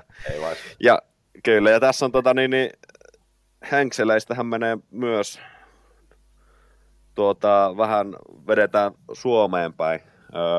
Ihan maailmanluokan hou, näitä tuota, niin housuhenkseleiltä veskareille tekee kova Rautalammilla tämmöinen kova koalia, kuten myös kaulasuojia ja kaiken näköisiä veskarin modailuja. Mutta mennään tähän kovaa vähän myöhemmin. Mä ajattelin muutama, muutama jutu, että niistä kerrotaan kuulijoille Joo. kuulijoille sitten. Ja sitten kun on housut puettu veskarille, niin, niin luistimet jalkaan sitten. Ja, ja, ja tota, luistimet on aika isossa murroksessa kyllä ollut viime vuosina varsinkin. Öö, ennen oli oikein semmoinen kunnon muovikaukalo, semmoinen kunnon kotelo puettiin, jonka sisällä oli se luistin. Ja nykyään se näyttää jo suht pelaajan luistimelta ainut ero, että ei ole takaläppää eikä etuläppäkään välttämättä yleensä niin korkea sinne ylös asti. Ja tietenkin terä, terä pikkusen erilainen. Ja ihan uusimpana nyt Powerilta tullut tämä Powerin Connect. Aivan niin kuin näyttää joltain mäkihyppy monolta suurin piirtein. Kyllä. Retkiluistimilta. niin kun, kun mä näin ne ekana, niin mä mietin, kun muutenkin aina, siis itse kun valmennan maalivahteen, mulla on niin pelaajaluistimet. Yleensä ihan vaan sen takia, just kun tekee harjoitteita näin, niin niillä on helpompi mun mielestä luistella pelaajaluistimia. Mutta se, Kyllä. että veskariluistimia, varsinkin jos tulee niissä kalossiluistimissa, niin se on se, missä on se valkoinen kakku, niin usein saa jotain kuittia niin kuin päävalmentajalta ja apuvalmentajalta veskakoutsi, että mene nyt noiden kanoottien kanssa. Mutta mä mietin, että jos tulee niin uusilla konekteilla veskakoutsi ja on liiton päävalmentaja, niin siinä tulee kyllä varmaan palaute, että mitkä hiihtomat jalassa tuut tänne jää. Joo, ne on kyllä levottoman näköiset, mutta toisaalta sitten sit kun niinku tutustuu vähän tarkemmin siihen, että siinä tosiaan se, se, se tota, siinä on semmoinen niinku nivelsysteemi, että se niinku antaa pikkusen periaatteessa myöten, että pystyt, no, pystyt nojaamaan eteen pikkusen enemmän. Niin ainakin itse henkilökohtaisesti voisin kuvitella, no mun budjetti ei, ei niihin kyllä veny, koska ei niin me prioriteettilistalle kovin korkealle mulla henkilökohtaisesti, kun niin vähän pelaa maalissa. Mutta voisin kuvitella tykkääväni itse esimerkiksi nimenomaan semmosista. Joo, siinä on just se idea vähän sama kuin laskettelussa, että toisi se niin kuin, uh, läppätuntuma, eli niin kuin etupainoinen asento, että et sieltä pääsisi niin kuin sit torjuntoihin etupainotteisesti, eli tavallaan kun maalivahdilla on painopiste siellä polvien päällä, lantio polvien päällä ja rinta vähän edessä, niin silloin se maalivahti pääsee usein lähemmäs kiekkoa, silloin niin paremmassa asemassa lantio, helpompi saada jalkalantio alle jatkoliikkeessä. Eli Kyllä. haetaan sitä etupainotteisuutta ja tämä on niin tämmöinen uh, innovaatio sit siihen, siihen, että hyvä, hyvä ajatus kyllä. Ja tuossa kun veskareiden kanssa on jutellut, niin tosi moni on tykännyt siitä niin kuin Powerin uudesta luistimesta. Kyllä, sehän auttaa, sehän auttaa varmasti nimenomaan niin siinä, että terä pysyy pidempään, kun mennään etupainoiseen asentoon, niin terä pysyy pidempään jäässä pureutuneena. Että se ei niin se pakka lähde leviämään niin nopeasti sitten. Joo, ja sitten just, että oltaisiin niin siellä päkiällä, että torjunnat lähti sepipainoisesti. Nimenomaan, jos, kyllä. Jos painopiste on kantapäällä, niin silloin usein vähän niin kuin lössähdetään ja kaadutaan niin kuin sinne, ja lantio tippuu, että ollaan niin kuin peffa alhaalla, kun mennään vaikka V-asentoon. Niin tuossa just se idea, että olisi niin kuin siellä päkiällä se painopiste, että saataisiin niin etuviistosta torjuttua ja paremmasta asennosta sitten itse torjunta sekä se torjunnan jälkeen tapahtuva jatkoliike. Kyllä, kyllä. No miten sitten tämä Trueltahan on nähty tätä One Piece-systeemiä, eli siinä on samaa tämmöistä hiilikuitumateriaalia, se ihan teräkotelo ja koko luistin. Joo. Mitä sä oot tästä, niin kuin, minkälaista juttua näistä oot kuullut? No ootko, ootko itse kokeillut? On, on, on kokeillut ja on pelannut sillä. Ja, ja tota, tuossa itse asiassa me tehtiin Trun kanssa uh, tuommoinen sarja kanssa tonne meidän YouTube-kanavalle. Et meillä oli yhteistyö tuossa pari vuotta sitten just luistin hommista ja, ja sitten, sitten paljon niin kuin haastateltiin näitä huippumaalivahteja, jotka oli testannut molempia luistimia. Ja nythän jos katsoo NRIkin, niin siellä aika moni pelaa nimenomaan sillä One Piecellä. Kyllä, on pistänyt vir- merkille. Virityksiä, sitä, sitä juttua mä en ihan tiedä, se on ehkä tyylijuttu, mutta moni on halunnut maalata sen niin kuin Mustaksi. sen, niin, mutta se, se teräosa on niin kuin valkoinen. Ja sit, et, et sitä ne on niin kuin halunnut kustomina, että siinä on kuitenkin se niin kuin valkoinen terä juttu, että ne ei halua koko mustaa. Okei, mä on, pakko kyllä kiinnittää vähän huomiota. Se, se nimittäin, jos se terämuovi ja se itse teräkotelokin näissä One Pieceissä, kun se on niin kuin vakiona musta, niin se on aluksi vähän semmoinen oudon. Se on vähän tankin näköinen just aluksi, mutta, mutta tota, joo, pitääpä pistää merkille tuo. Mutta se siinä on, niinku, mitä moni on sanonut just, että, että tavallaan se fiilis, että sä pääset niinku lähemmäs jäätä niillä luistimilla. Eli just, just niinku, kun sä meet nopeasti jäihin, niin sä pääset niin kuin nopeammin ehkä jäihin. Ja, ja, ja sitten toisaalta se on aika jäykkä se uh, kotelo, just kun se on sitä yhtenäistä hiilikuitua, niin sitten kun sä nostat jalan vaikka ponnistukseen V-asennosta, teet vaikka V-liuvun tai T-potkun, niin, niin tavallaan se ei anna yhtään periksi se kenkä, että sä saat heti tuotettua sen voiman. Kyllä, Et kyllä. on ollut ne syyt, syyt just tuossa uh, muutaman suomalaisen NHL-veskarin kanssa, kuka on testannut mole, tai ketkä on testannut molempia niin, ja päätynyt siihen One Pieceen, niin ne on ollut sitten ne syyt heidän kohdalla vaikka, miksi, miksi se One Piece on ollut se juttu. Et eikö, eikö Saros pelaa One Piecellä ainakin? Pelaa. Ja hän on, Joo. Hän, hän on muun muassa testannut molempia. Et Kyllä. oli jossain vaiheessa ne, niin kuin, se two piece luistin kanssa pikkasen korkeampi. Joo, eli kenkä, kenkä omana ja sitten siihen klassinen muovinen terä, teräkotelo yep, yep. niiteillä kiinni. Kyllä, voi kuvitella, koska itse nyt kuukaus vähän reilu takaperin päivitin tosiaan pelaajan luistimet, ja mulla on aikaisemmin ollut se perinteinen tyyli, että on niinkö, niinkö se, se pohjaosa on omaansa, ja sitten siihen tulee se kenkä. Mutta nyt CCMllähän nämä kaikki uudet luistimet on, että se pohjaosa on, niinku, se on yhtenäinen se kenkä, johon sitten tulee niiteille se, se terä kiinni. Siinäkin huomaa jo eron, että se jää tuntuu mun mielestä paljon paremmin se on paljon semmoinen reaktiivisempi, e, eli kun potkaisee, niin sen niin tuntee paljon paremmin ja myös tuntuu paljon semmoiselta jämäkävältä, niin voi vaan kuvitella sitten, kun se, se niin kuin terämuovikin itsessään, tai teräkotelo on mm. niin kuin sitä yhtä yhtenäistä. Kyllä, ja ei se sattumaa ole. Sitten jos miettii Conor Helebakit sun muut, niin kuin pelannut jo vuosia sillä NHL kärkiveskarilla. Just näin siinä pitää olla niin kuin joku pohja just, että se peli on niin nopea, sun pitää niin nopeasti saada terä jäähän ja se maksimaalinen voimantuotto niin kuin sun jalan ja sen jään välille, kun sä ponnistat, niin kyllä siinä joku perä on pakko olla. Kyllä, sitten ja sitten niin äärimmäisessä, äärimmäisessä asennoissa ja tilanteessa se, että sulla on niin jalkapohja on parempi tunne siitä jäästä. Kyllä. Että milloin se puree ja milloin ei. Kyllä. Tuossa ehkä vielä, vielä tota, jos miettii uh, tämmöisiä pikkujunnuja, jotka aloittaisi maalivahtina tai testaa ekan kerran, niin ny, nythän se ehkä se, just kun maalivahdin luistimet on lähempänä pelaajan luistimia, just, että et ne on mm. saman korkuisia noin, kun ne on suurin osa niitä tuupiisseja, että siinä on erikseen se terä ja se luistin. Nehän on aika saman kokoiset nyt kuin pelaajan luistimet. Kyllä. Mun mielestä hyvin voi aloittaa niin pelaajaluistimilla alkuun, mutta sitten kun hankkii veskanluistimia, niin koittaisi välttää niitä vanhan liiton niin kuin, niitä kolossimallisia, missä on se valkoinen muovi, koska niistä taas ne on niin matalia ne terät niissä ja usein käytetyissä luistimissa loppuu ajettuja, sitten jo antaa selkeästi siihen jäissä liikkumiseen, kun pitäisi opetella niin kuin V-liut kautta jäissä ponnistukset polvilta, niin siinä niin kuin sitä takamatkaa.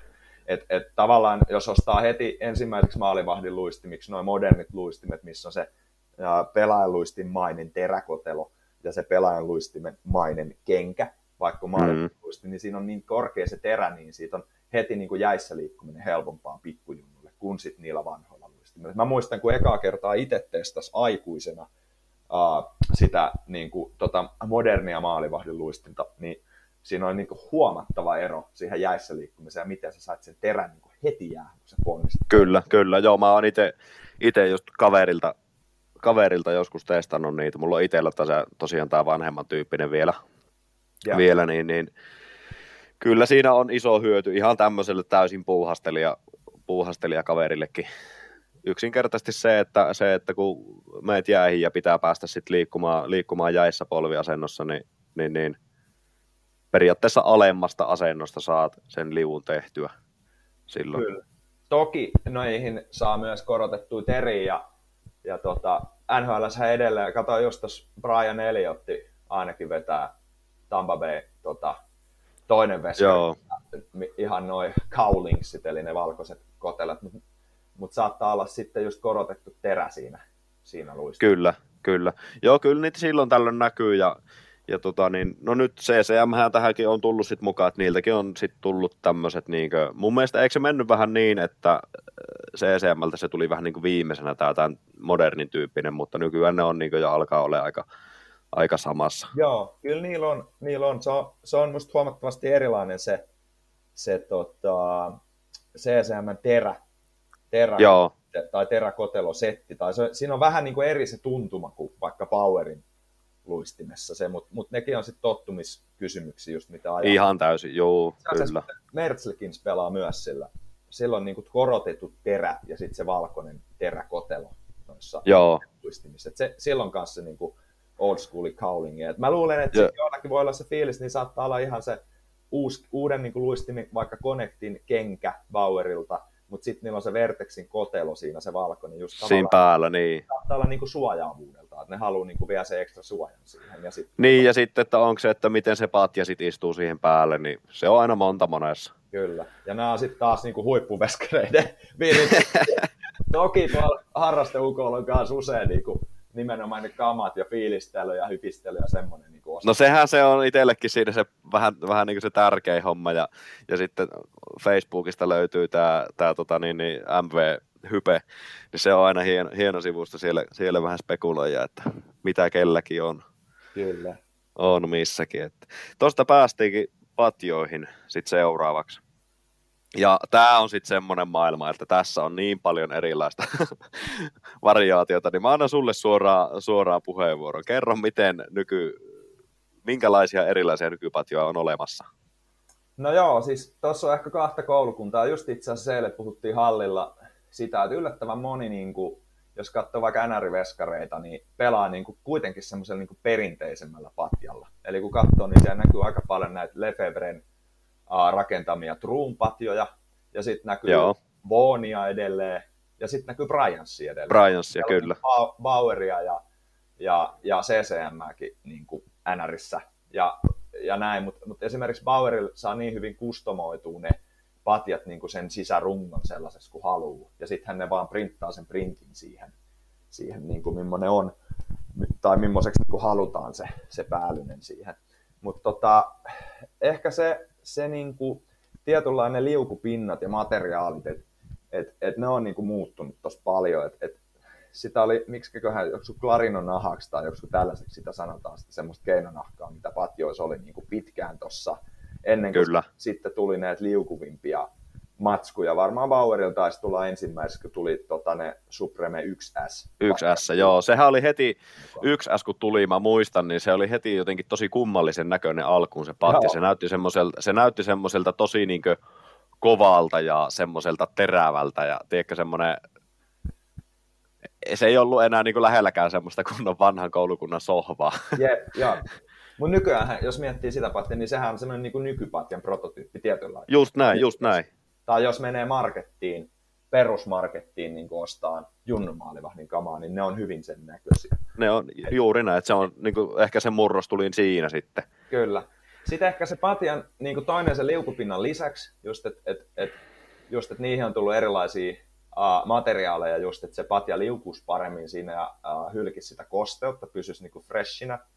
Niin toinen on sitten se niin kuin patjan sisärakenne, että ne saattaa usein olla niin kuin yhtä, uh, yhtä niin kuin rakennetta se sisäosa.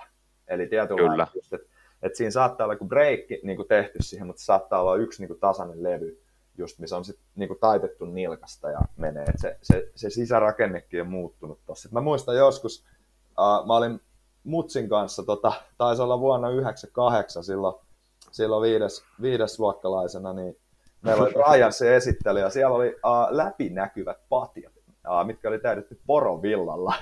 ja sitten meidän äiti vaan oli, mä muistan kun se oli silleen, että kauheat, että mistä ne löytää sen kaiken porovilla ja jossain alassa täyttää niitä, kun nehän on Made in Canada tai näin. Niin Niinhän ne on. Pohjois-Kanadassa tota täyttää. Ja se oli makea, siis se oli semmoista läpinäkyvää niin kuin muovimatskua se patja. Ja se oli oikeasti semmoista niin kuin jotain villaa siellä sisällä. Ja se jäi niin kuin ikuisesti mie- mieleen silloin pikku veskari. Ja kun miettii, että missä mennään varusteteknologian kanssa, niin kyllä se niin kuin pariskymmenes vuodessa aika on tultu hirmu harppaas. Oh, oh. Kyllä. Sittenhän sit patiossa tietenkin noin breikit, että et se on niinku, nykyään ehkä just se, just kun tuo jäissä liikkuminen on niin oleellinen osa maalivahtipeliä pikkujunnusta sinne, sinne ammattilaisiksi asti, niin just, että se nilkka olisi semmoinen elävä, että, että tavallaan, että nilkka olisi uh, joustava se nilkkabreikki. Eli, eli tietyllä lailla mitä joustavampi nilkka, niin sitä enemmän sä saat sit sieltä nilkasta sitä niin kuin käytettyä sitä jalkaa. Väki jää jäähän, käytettyä terää eri asennossa, käännettyä sitä niin kuin jalkaterää. Et se on semmoinen ehkä se nilkkabreikki just oleellinen. Ja varsinkin, jos katsoo huippuveskareita, niin niillä on yleensä aina just, että se on niin kuin aika softi se nilkkaosa. Ja sitten se muu saattaa olla vähän jämäkämpi. Sitten siinä on makuasioita. Uh, vanhan liiton juttuhan oli aina just se, että siinä on se polvi, polven kohdalla breikki, ja sitten saattaa olla vähän, vielä niin kuin ylhäällä toinen breikki siihen. Niin Joo, se on semmoinen kunnon tu, tupla ja se on aika härskin näköinen varsinkin, varsinkin jos on niin tosi pitkä se patja että on niitä niin plussia paljon, eli polven yläpuolella olevaa mittaa, mittaa niin reilusti. Se on aika härskin näköinen kieltämättä. Mutta nykyään ne tehdään sitten sille monen patjamerkillä, esimerkiksi Bauerin ne on niin siellä sisällä vähän niin näkymättömissä ne, ne niin Kyllä. reikit. Mutta se on semmoinen, niin ehkä jos miettii sitten niin kuin ammattilaismaalivahteja, niin usein, että se nilkka on semmoinen aika elävä ja pehmeä, ja sitten se muu patja saattaa olla vähän kovempi. Just Kyllä. Siitä lähtee kiekko kauas rivareissa ja sitten tavallaan kun sä pistät polvet jäähän, niin se siilaa sen längin sitten nätisti. Kyllä. Eikös tämä nahkaremmit, nehän on vähän semmoista katoavaa kansanperinnettä tällä hetkellä. No joo, joo se tuli, mä muistan itse tota, se oli siinä, siinä 2000-luvun alussa, kun rupesi tulee Voonin näitä Velocity patjoja ekoja, millä muun muassa Pasi Nurminen pelasi NHL silloin aikanaan Atlantassa. Ja sitten Bryansit tuli myös silloin tämmöinen, mulla oli itselläkin semmoista Bryans Demon patjat, että niihin rupesi tulee vähän niin kuin se kantti siihen patjan sisäosaan. Että tavallaan ne niin kuin asettuu silleen jäähän niin kuin, niin kuin nyky butterflyhin mennessä. Et sitä ennenhän veskat saattoi mennä vähän niin kuin siihen veehen silleen, että ne patjat oli niin kuin puoliksi siellä jalan alla ja puoliksi niin kuin uh, silleen niin kuin nykyään, että tavallaan että se patjan etupinta on sinne kiekkoon päin. Jos vaikka, vaikka katsoo vanhoja Patrick Ruan klippejä, niin sinne Kyllä. mentiin vähän silleen, että se patja niin kiertyi sinne alle. Mutta siinä kohti just kun uh, rupesi tulee vähän niin kuin se sisäkantti ja mentiin siihen polvilteen silleen, miten ne patjat nykyisin kääntyy, että se patjan sisäpinta on kohti kiekkoa, se niin kuin etupinta. Niin, Joo. niin silloin, silloin, tavallaan tuli se trendi, trendi, ehkä jo vähän sitä aikaisemmin, just kun tuo V-tyyli rupesi niin kuin perhostyyli yleistyy, että, että niitä nahkaremmejä pidetään löysemmällä, just se patja pääsee kiertymään jäihin mennessä. Kyllä. Joo, sitä yhteen aikaan näki just niitä, että, että ne nahkaremmit oli tosi löysällä, ja sitten mä niin rupesin miettimään silloin, että niin miksi ne edes on siinä sitten. Jep, jep. Ja sittenhän se oli ensimmäinen, se taisi olla Bryansin Sub-Zero-patjat uh, aikana, olisiko ollut Sub-Zero? et joku kuuntelija voi korjata, jos se on väärässä, mutta niin se ei ollut nahkaremmi, niin se oli niinku velcro. Ja mä muistan, Kyllä. että silloin tuli ja, ja jengi osti niitä, niin se näytti niinku ihan hullulta, että meinaat sä noin mennä maaliin, että luulet sä, että noin pysyy kiinni. Niinku, tiedätkö, Mutta kun eihän se, eihän se nahkaremmi sitä, niin, niin. sitä patjaa siinä niin. Niin. niin, kiinni. Että, ja sehän oikeastaan patjassahan riittää, että sulla on pohkeessa napakasti se. Ja muuten se saa olla vähän niin kuin just aika suht joustavasti kiinni. Kyllä. Ainakin itse näen tämän silleen. Kyllä. Monihan tekee sillä, että niillä on niinku se tavallaan polvi, polvessahan on niinku perinteisen mallin mukaan just polves on se velcro ja sitten pohkeessa, mutta moni vetää sen polvivelcron niinku siitä yli sinne pohkeeseen ja se on käytännössä Joo. Velcro. Semmoinen niinku iso velcro, mikä on kiinni, että sitä näkee paljon, että siinä tulee vähän sitä liikkuvuutta just enemmän siihen polven seudulle. Mutta silleen se on ja mä näen niinku nykyään, että ne, ketkä vaikka kustomina tilaa sen nahkaremmin siihen, niin se on enemmän sinne henkinen juttu, jos se vetää kiinni siinä. siinä. Niin, kyllä, kyllä. Vähän Sama, sama niin kuin toi nilkka, strappi, nilkkaremmi, niin monihan veskari pelaa kanssa, että et, et sieltä niin kuin nilkan kautta luistimen terän ali ei edes mene mitään remmi just, että se nilkka liikkuu vapaasti. Et sekin on vähän, koska No. no. se kannattaisi pitää myös suht löysänä just, että se nilkka. Joo, no itse leikkasin sen kokonaan veeksi, koska tuntuu, että se niin vaan haittasi siellä. Jep, jep. Niin, niin mä leikkasin sen kokonaan veeksi, mutta näistä just nahkaremmeistähän, niin, niin mitä on joskus ollut, niin yksi, yksi sieltä luistimen alta, sitten montakohan siitä on varmaan yhteensä niin kuusi, seitsemänkin nahkaremmia ollut. Ensinnäkin tuohan ne painoo tosi paljon. Sitten se, että se on hitaampi kiinnittää ja niin poispäin, niin on se niin ihan hyvään suuntaanhan se on menossa. Kyllä. Se oli ehkä se irvikuva, mä muistan, muistan että silloin nythän noi pikkujunnujen patjat on usein, niin kuin, niistä räpelein on tosi helppo pukea ja muutenkin tosi edistyksellisiä. Mä aina kateellisen katon, kun joku kahdeksanvuotias vetää. Juu. ja alkaa, että vitsi, kun olisi saanut itse aloittaa tollasilla. Et ensinnäkin tuohon pukemiseen me puoli tuntia ja sitten no ei kastu, kun niin menee jää ja, ja vaan ne pysyy niinku, niinku hylkii kosteutta ja ei tule lisäpainoa. Mutta sen näki, mä muistan just jossain vaiheessa, kun just meni puukoppi jollain veskarileirillä, sit niinku pikku molari makaa mahalla ja vanhempi vetää ihan raivon niitä niinku nahkainen niin kireelle kuin menee. Ja niinku patjat ei käänny mihinkään ja sit sä yrität opettaa sitä että sä, et, kun sä menet aina silleen polvilla, kun eihän ne patjat elä, kun ne nahkaremmit on kireellä. Kyllä, Se, kyllä. että jos semmoiset nyt on, on käytössä patjat, jos on nahkaremmit, niin just, että tavallaan vetää ne tarrausat kireelle, kun ne velkrot joustaa, ja sitten ne nahkaremmit niin kuin suht löysälle. Et ehkä joku remmi siinä ihan niin kuin polvitaipeista, semmoinen tuntuman vuoksi voi olla vähän kireempi.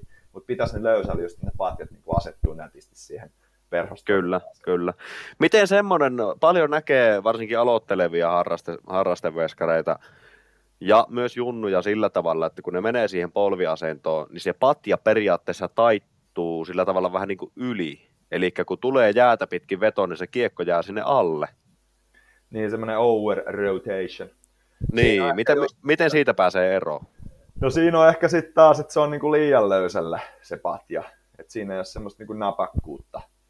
Että se Joo. vähän niinku pyörähtää siitä yli. yli. Ja sitten toki jos niinku kärkinarut on niinku todella löysällä tai irti, niin sekin voi, niinku, että jos kärkinaru ei, ei ole niinku millään lailla sidoksissa siihen luistimeen, se, se niinku, mikä laitetaan sinne siitä patjasta siellä niinku patjan ikään kuin Ihan varmalla kärjessä, niin. niin, niin se voi olla kans just, jos ne on niin virrallaan tai näin, niin, niin edes Kyllä. sitä, että siinä pitäisi olla sellainen pieni, se kärkinaru on myös hyvä pitää sikäli löysälle, että se patja vähän elää, ja sitten tarvittaisiin niin pystyisi pelaamaan niin kuin tolpilla silleen, että saa narulla sen tolpan kiinni sen tuntumaan. Kyllä, että se pitää löytää se oikea oma Niin, säätö niin, siihen. Ja täh, kyllä, ja tähän, tähänhän on tullut näihin kärkinaruihin just nyt, niin perinteinen tyylihan on se, että siellä on luistimen narut, luistimen nauhat, jotka sitten sidotaan siihen luistimeen kiinni, ja sitten näkee välillä niitäkin, että se kamat riisutaan pois päältä, niin se, se luistiin jätetään sitten siihen, niin, että sitä kärkinarua ei irroteta ollenkaan. Mutta nyt on tullut sitten näitä, näitä tota just velcro-tyyppisiä, eli tämmöisiä joustavempia kärkiremmejä sieltä, mitkä on ainakin itselle, mulla ennen oli äh, luistinnauhat, ja sitten mulla niin tuntui, että nilkat kipeytyi tosi paljon. Sitten kun vaihto, vaihto tämmöiseen niin kuin tarratyyppiseen venyvään hommaan, niin se niin kuin loppui kuin seinään se, se ongelma itsellä. Öö, mitä muuta hyötyä niistä joustavista voi olla? No siinä on ehkä just toi, että kun menee kovaa tolppaan näin, niin se antaa vähän periksi. Mutta tuossa on taas sitten se kääntöpuoli, että sitten kun mennään niinku huipulle ja sun pitäisi saada se just sillä kärkinaru. Monihan niinku ammattilaismaalivahti pelaa reversen sillä kärkinaru sen takia, että siihen luistimen ja tolpan väliin ei jää yhtään tilaa. Et siihen jää se minimaalinen tila, jossa me terä edellä tolppaan, niin sen luistimen jalkapohjan ja tolpan väliin, niin reverenssit voi laittaa kiinni sisään. Mutta sitten jos Kyllä. se kärkinaru menee tolppaan, niin silloin sä saat siilattua oikeastaan sen koko tolpa ja siinä ei tule niin isoa painonsiirtoa myöskään niin kuin nilkan päälle vartaloon. Kyllä. Saat vähän niin kuin helpommin ylävartalon kertoo sen niin kuin revan kiinni. Mutta moni huippuveska, kun se pitää olla niin, niin kuin tarkkaa se liike ja se ei saisi joustaa yhtään, vaan se pitäisi olla napakka ja sen pitäisi päästä heti ponnistamaan. Niin sen takia just tavallaan se kimmosa kärkinaru saattaa olla sit niin kuin haitaksi, että se tavallaan niin kuin joustaa ja että saa sitä napakkaa ponnistusta takaisin, toisin kuin luistimen nauhas, mikä edelleen vähän joustaa, mutta silti se on niin kuin napakampi, että sä saat heti niin kuin takaisin ponnistuksessa. Et siinä on vähän niin kuin puolensa ja puolensa. Et mä ymmärrän sen loukkaantumisjutun kautta ergonomia-jutun, ja se on niin kuin hyvä asia musta ehdottomasti, koska niin kuin mm. asennot ei todellakaan ergonomisemmat mitä pystyy. Ei todellakaan. Mutta sitten taas siihen niin kuin napakkuuteen ja siihen niin kuin just, että saat kohdistettua sen oikein, niin, niin tietynlainen siihen se ei välttämättä niin kuin toimi, semmoinen joustava kärkinaru. Kyllä. Makuasioita. Puolensa, makuasioita puolensa ja puolensa. Että.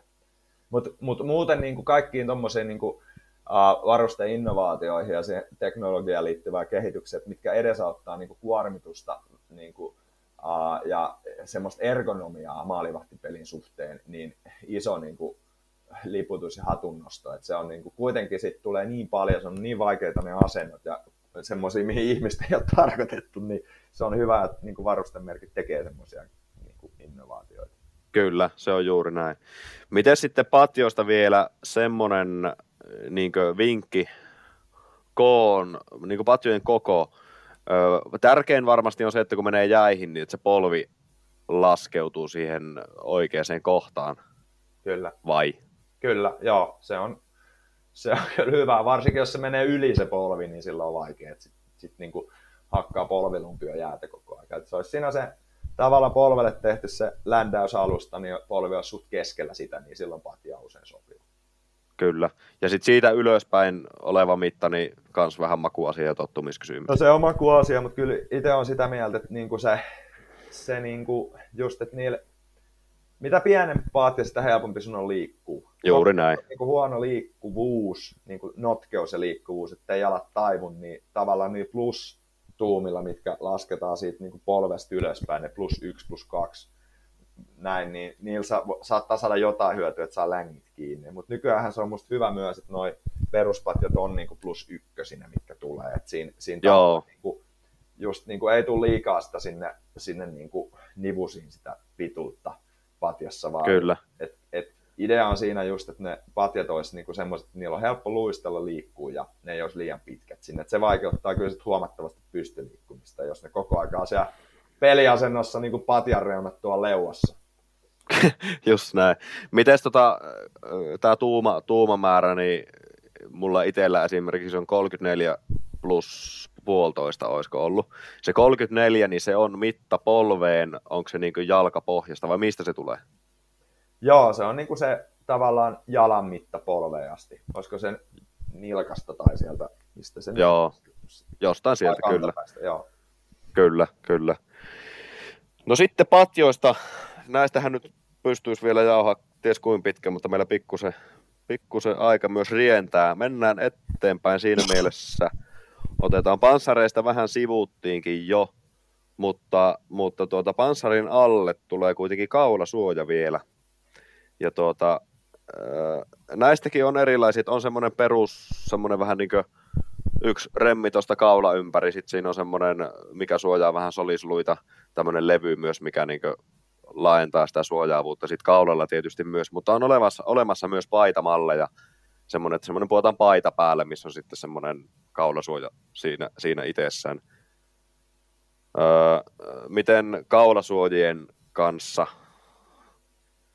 Ootko itse kokeillut niin montaa eri tyyliä vai ootko vannoutunut yhden, yhden niin kanssa? No, kyllä mä voin suoraan sanoa, että kun sai kovan kaulasuojan, niin sit en, en itse tiedä parempaa. Toki, toki sitten on näitä eri juttuja, vaikka Zoombangilla just, just nämä istus, iskusta kovettuvat paidat, just, että mihin tulee vähän niin kuin alueelle ja kylki Bauerilta taitaa olla samanlainen, että tavallaan sinne rintapanssarin alle, mutta se ei sikäli korvaa itse kaula suojaa. Et sitä voi niinku ottaa vähän niinku tukea, tukemaan joo, sitä, että et käyttää siihen, sit molemmat. Kyllä, että siihen ne oikeastaan ne paitamalliset niinku, tavallaan aluspaidat tulee just, että se vähän niin kuin sieltä panssarialta, kun siellä on tyhjiä kohti, niin sitten on semmoista vähän niin kuin geelimäistä iskuskovettuvaa juttu. Bauerilla ja Zumbangilla suomalainen merkki, niin ainakin on. Kyllä, kyllä. Semmoisia paitoja alle. Kyllä, otetaan tässä kohtaa tämä kova, kovan sautautti. Kerro, kerro lyhyesti, mikä on kova koali? No kova koalia, eli, eli, eli tota, suomalainen.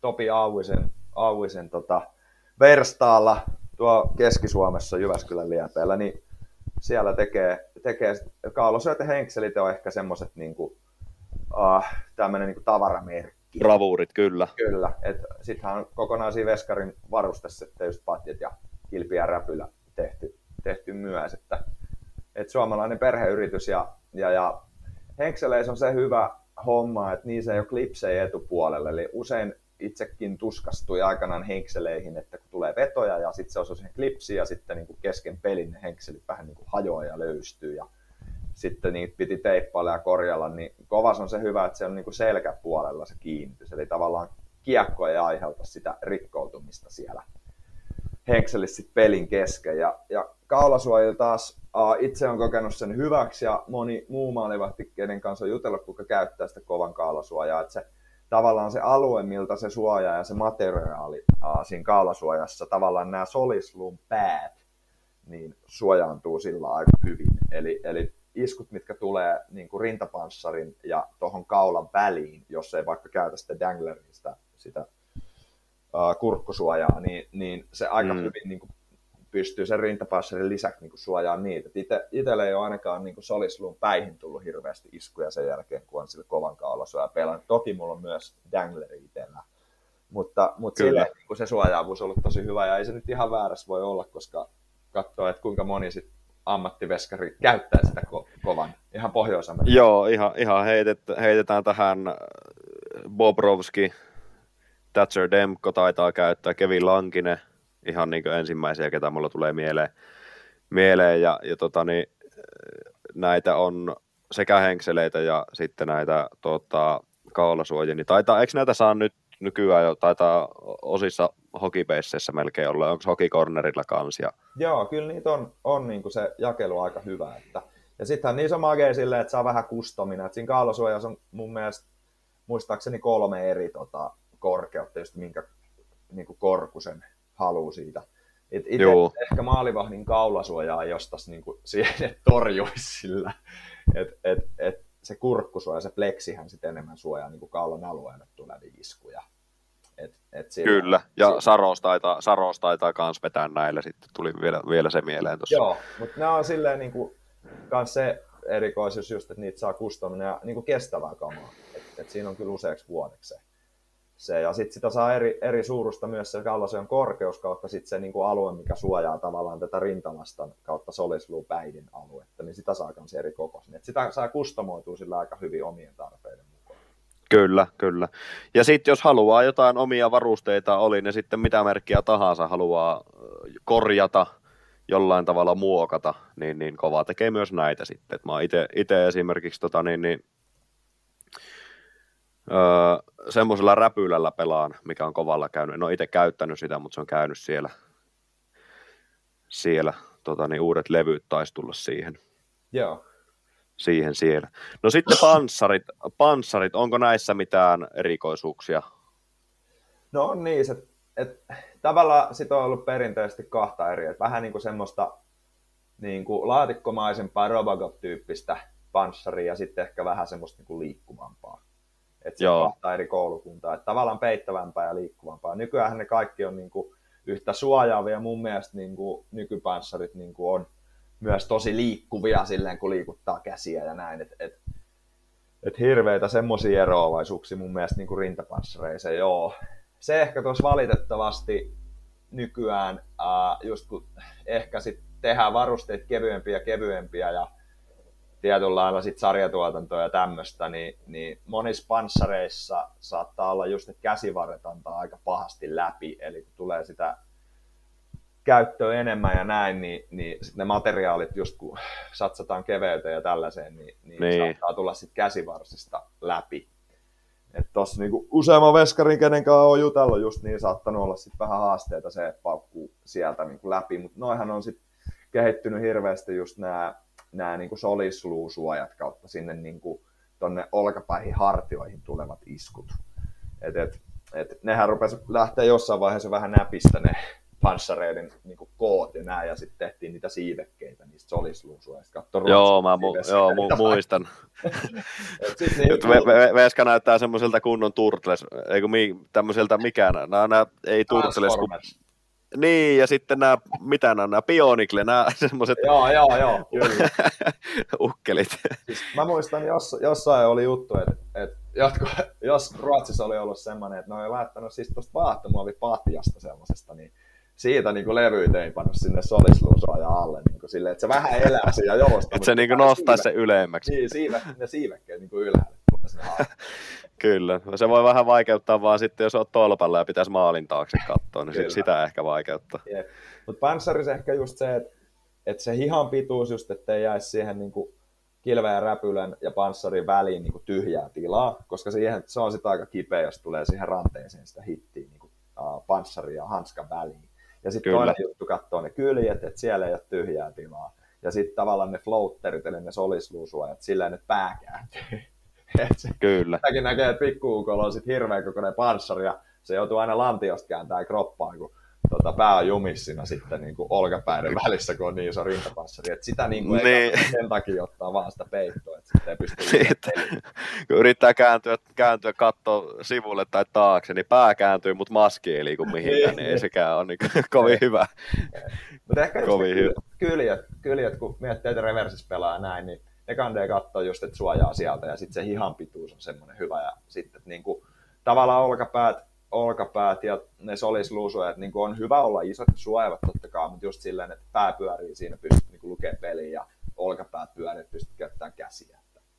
Kyllä, kyllä. Miten tota, jos ne hihat on liian pitkät, mitä sitten No tapahtuu? se on sitten vaan niinku kömpelyä tai vaikea, niinku, jos miettii, että on hiha liian pitkä yrität saada rällää käteen, se on aika haastava. Sitä kanssa usein näkyy tuossa, tai tolleen, niin kuin, että uh, murrosikäisillä, että niillä on se panssari vähän sellainen just, että saattaa tuntua vähän isolta se uusi panssari ja, ja, ja tota vanha on sitten liian pieni.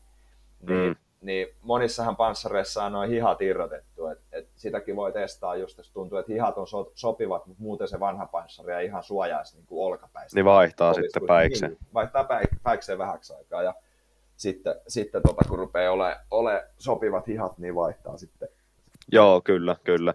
Ja voisi kuvitella, että jos, jos se on liian pitkä se hiha ja vaikka just rällän laittaa käteen, niin, niin, niin nuorella veskarialulla voi olla vähän vaikea, vaikeuksia sulkea sitä rällää, kun, kun, kun no kyllä, periaatteessa ei saa, ei saa kaikkea voimaa siihen sitten käytettyä. Jep, jep. Kyllä. No näistä aasinsiltana räpylät. Öö, näissä on erilaisia rannekulmia, mitä ne tarkoittaa? No näitä on, näitä on niin kuin perinteisesti, nyt jos katsoo CCM ja Truen, eli, eli Lefevre, tämmöinen Quebecistä, Quebecin provinssista oleva perheyritys, niin ne, ketkä on vaikka CCM Hanskolle ennen pelannut, niin siellähän usein on lukenut Powered by Lefebvre. Eli Kyllä. on tavallaan sen, sen niin kuin suunnitellut sen hanskan aikana, ja, ja nyt ne siirtyi Truunalle tuossa parisen vuotta sitten. Mistä niin, se muuten johtui se, se, se vaihdos? No mä en siihen ehkä tarkemmin osaa niin ottaa kantaa, mutta siinä oli jotain ilmeisesti tämmöisiä patentti, patenttihommia sitten. Än, noi NR-veskarithan pelasi yhden koronakevään, niin niillä oli logo. Niin Lefebvre. Niin, kun oli Lefebvren kamoja. Sitten Lefebvre ei vissi ollut ostanut niitä NHL-oikeuksia, koska ne maksaa niin kuin malta, malta, että saa oman logon, jos sä haluaisit vaikka oman logon lukemaan jonkun hanskoihin, niin joutuisi pulittaa, kulittaa siitä muutama kymppitonnin, niin nehän pelasivat logottomia kamoilla se yhden play. Totta, joo, joo. Mut- Nyt kun sanot, niin muistan, muistan. Taisi Carter Hart ainakin vetää. Joo, Hartti pelasi, joo. Se Sen mä pelasi. muistan, niin tuli, tuli ekana mieleen. Joo. mieleen. Ja tuosta niin Truelle siinä mielessä niin hatunnosta, että ne on nopeasti niin päässyt veskarivarusteessa aika pitkälle jo. Joo. Just tällä, että ne on saanut ton Lefebvren siihen messiin. Kyllä. Et Patrick- messiin mutta Patrick niin. Taisi olla eka, eka niin kuin, tai ei eka, mutta ensimmäisiä tämmöisiä isoja nimiä, äh, kenelle Lefebvre aikanaan silloin 80-luvulla teki. Äh, Patrick. joo, Ja sittenhän Rua totta kai huippuveskari ja semmoinen niin kuin, tavallaan niin kuin näkyvä maalimahti ja semmoinen, niin kuin, minkä kaikki ties, niin, niin toisen Sitä- tietoisuuteen. Kyllä, ja sitten, sitten Lefebvre teki Koholle aikanaan ää, kamoja, ja, ja Roa pelasi ne Kohon kamoilla, ja sitten, sitten tavallaan... Jonas Hiller, Kyllä, kyllä, sitten myöhemmin, ja sitten tuli myöhemmin Reebokki Kohon tilalle, ja sitten CCM ja nyt True, niin tavallaan se Lefebvre säilyy siinä, ja mistä tämä koko ää, pohjustus ää, juontaa, on se, että ää, tämän luokituksen mukaan on perinteisesti 590 hanska, eli joo, ehkä vanhan liiton molarit, ketkä on 80-90-luvulla pelannut junnuna, tai miksei, miksei äijissä tai ammatikseen, niin muistaa Koho 590, uh, legendaarinen niin kuin, okei, okay. klassinen Koho-malli, ja sitten sit tuli Reebok ja CCM ja jne, jne. Mutta se on se semmoinen niin perusbreikki.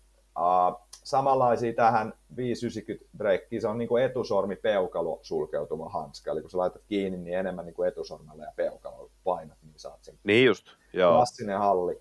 Uh, klassinen malli sulkeutuu enemmän, enemmän niin kuin käteen se hanska niin kuin suoraan kiinni.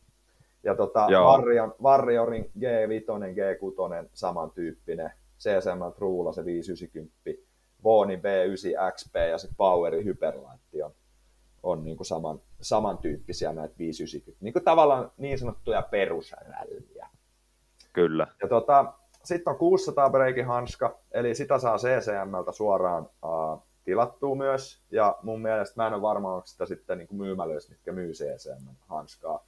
Ja Joo. tähän samaan 600 breikkiin menee vaikka Voonin uh, V9, V9 perushanska, ja sitten uh, Bryansin Genetic ja Warriorin G, uh, G6.1, eli tämä uusi hanska, mitä tuossa G6-mallistossa tuli. joo, Ja tämä on niinku semmoinen uh, enemmän niin sanotusti pesisrälläksi sanoa. vähän niin kuin kämmenellä sitten menee kiinni enemmän. Tämä menee niinku sormenpäillä, eli viisi Ai tuo menee, so- okei, okay, joo, joo, kyllä, kaikilla sormenpäillä. Vähän niin kuin pesishanska tai tuommoinen baseball. Itse asiassa baseball, ei pesis, koska pesishanskahan menee kämmenellä. Vaan amerikkalainen Joo. baseball-rällä. Se menee niin kyllä, kyllä, kaikilla sormenpäillä. Eli se on vähän niin kuin, itse ehkä sanoisin, että semmoinen niin kuin puikulamaisempi räpylä.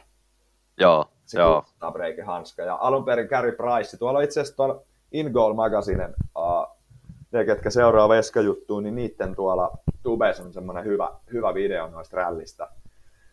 Niin tota, niin kuin englanniksi tosin, mutta sama asia noista, ja siinä on niin kuin kuvattu myös nuo sulkeutumiset sun muut, niin YouTubesta löytyy. Pistää vaikka Joo. Magazine ja uh, Goali ja Glove Breax. Tälleen ralli. kyllä, Price halusi jossain vaiheessa sitä niin kuin, muuttaa sitä, että se 600 breikki osittain sit, niin kuin Pricein pyynnöstä tuli silloin, silloin niin kuin testiin, mutta mut nyt se on niin kuin linjamallina, vaikka CCM on, on niin kuin 600 breikkiä ja sitten 591 malliset hanskat, mitä saa niin kuin, uh, niin kuin tilattua suoraan, ettei ole kustomi. Et se on niin kuin Joo. CCM ruulla aika perustoi 600 breikkiä. kyllä, Eli kyllä, sormen päällä niin sellainen baseball-hanskamainen uh, sulkeutuminen siihen. Sitten on, sitten on vielä 580 breikki, ja tämä on mun mielestä sellainen niin mehustelurällä. Ja tota, tos jos katsoo uh, Patrick Ruota edelleen, palataan siihen Patrick Ruoaan, ne, jotka muistaa Coloradon uh, vikoina vuosina, niin se, se rällä niin kuin, vähän niin kuin se pussi taipui silleen yli sinne niin kuin, uh, Taakse. peu, peukun puolelle. Ja mun mielestä ehkä luongolla saattoi olla samantyyppinen jossain vaiheessa Reebokin rällä. Mutta tämä 580 on silleen just, että se äh, vähän niin kuin lähempänä kämmentä uh, se hanska, ja sitten kämmen tulee sulkeutua ihan pikkasen sen peukalolevyn yli, ja tosiaan se hanskan pää, se pussi vähän niin kuin kääntyy kohti peukaloa. Eli se on sellainen Okei. banaanin, banaanin mallinen se hanska. Ja CCM ainakin E-Flexillä oli jossain vaiheessa niin kuin ihan stokkina toi 580 rällä. Sitten se jossain vaiheessa meni pois, ja nyt sitten on tullut sitten, sitten niin kuin, että sitä saa tilata ainakin CCMltä uh, customina ja Truulta. Ja tuossa ainakin just muutama liigaveskarin kanssa jutellut, niin ne on ollut niin kuin ihan fiiliksinä, fiiliksissä siitä 580 breikistä. Et se, tavallaan mun mielestä se näyttää, kun sä laitat se jo kiinni sen rällän, niin se näyttää. Se menee semmoisesta Vähän niin banaaniksi. kuin banaaniksi. banaaniksi. siitä tulee semmoinen niin kuin what a say fiilis heti, kun saatat peruskopitisin rällään.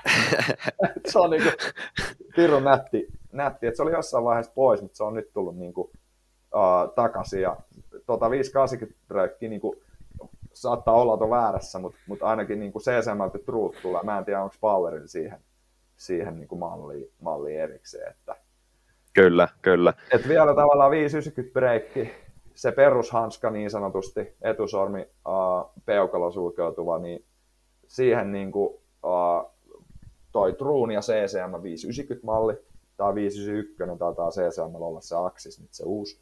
Sitten on Voonin V9 XP, Bauerin Hyperlight ja Warriorin G5 6. Ja sitten se 600 Breakin Baseball-hanska enemmän niin kuin kaikilla sormenpäillä sulkeutuva, niin siinä on Bauerin Ultrasonicki, Voonin V9, Trunk ja CSM 600 breakit, Bryassin Genetic ja se Warrior 6.1. Ne on ehkä ne perusmallit ja 580 sitten toi CSM ja Trunk siihen lisäksi. Kyllä. Wow, tieto, tietopankki. No joo.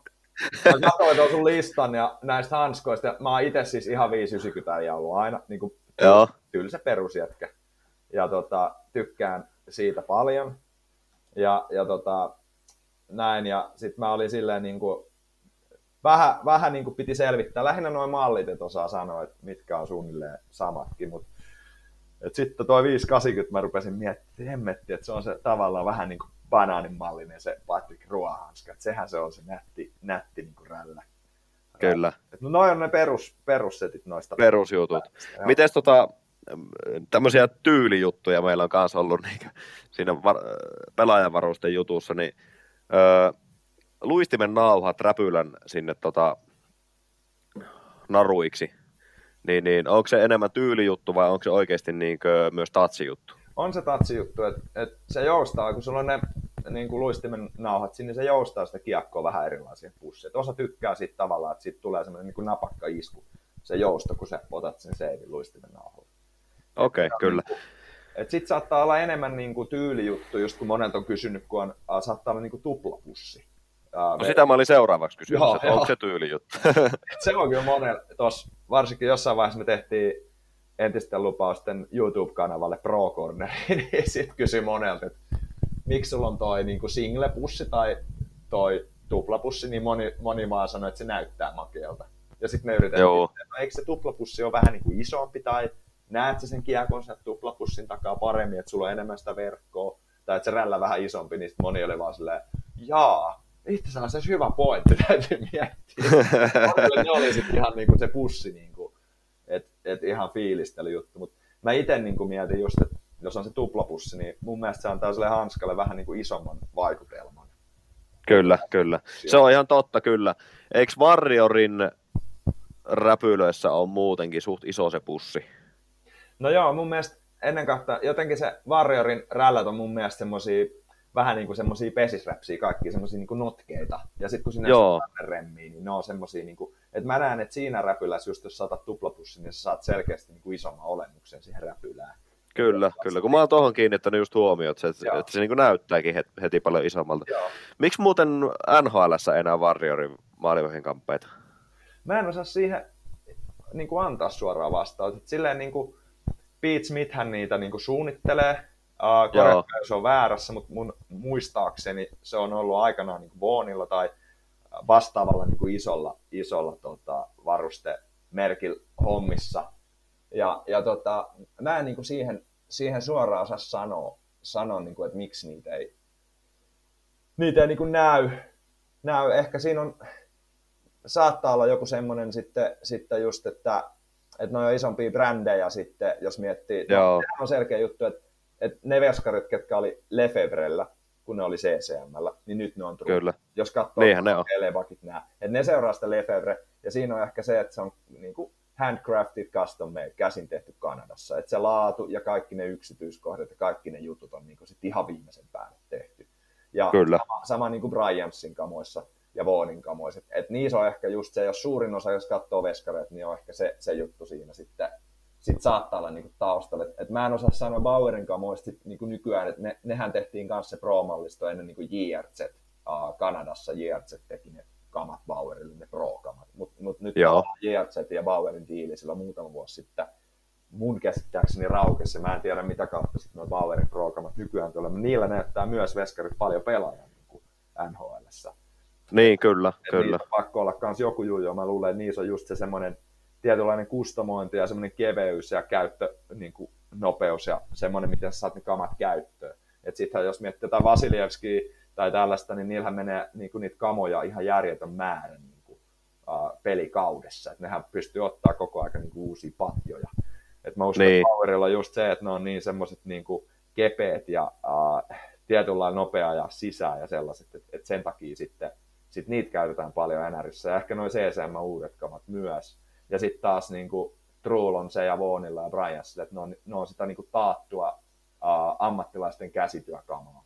Et, et sit Kyllä. jengi haluaa sen takia pelaa niillä. Made in Canada. Niin, made in Canada. Että, et, et, Kyllä. Sitten nopea kysymys. Nykyään rap, räpylät kaikki on One Piece. Mitä hyötyä siitä on? Vai onko se vaan, että on päätetty luopua siitä, että se rannelevy on erillinen ja hanskalevy on erillinen? No toi, toi on hyvä kysymys, koska mä muistan, kun niitä One Pieceja tuli, ja sitten se ongelma oli niinku siinä, että sitten kun se murtu, murtu, kun ennen oli just se, että oli rannelevy ja sitten se peukalo, kämmelevy, kaikki niinku erikseen. Ja sitten se oli Ne. helppo just, että joku niistä meni rikki, niin sitten se pystyi... Vaihtaa vaan se yksi. Niin, mutta mut sitten sit kun ne tuli se One Piece, niin sitten tavallaan kun se halkesi, niin se halkesi se koko levy tavallaan se niin kuin Kyllä. peukalo ja sitten se hanska oli niin kuin tosi semmoinen niin kuin moukura, millä sä vedit siinä. Ei mennyt kunnolla kiinni, mutta mut mä, mä en itse asiassa tiedä, osaa tuohon vastata. Et jos siellä on niin kuin kuuntelijoissa, niin että mikä siinä on suoranainen etu. Ehkä se on niin kuin etu, etu, jos miettii niin kuin asentoa, mihin sä sen hanskan saat, vaikka revaa ja näin, niin se hanska on niin kuin, se pysyy niin kuin jämäkämmin niissä asennoissa, torjunta-asennossa.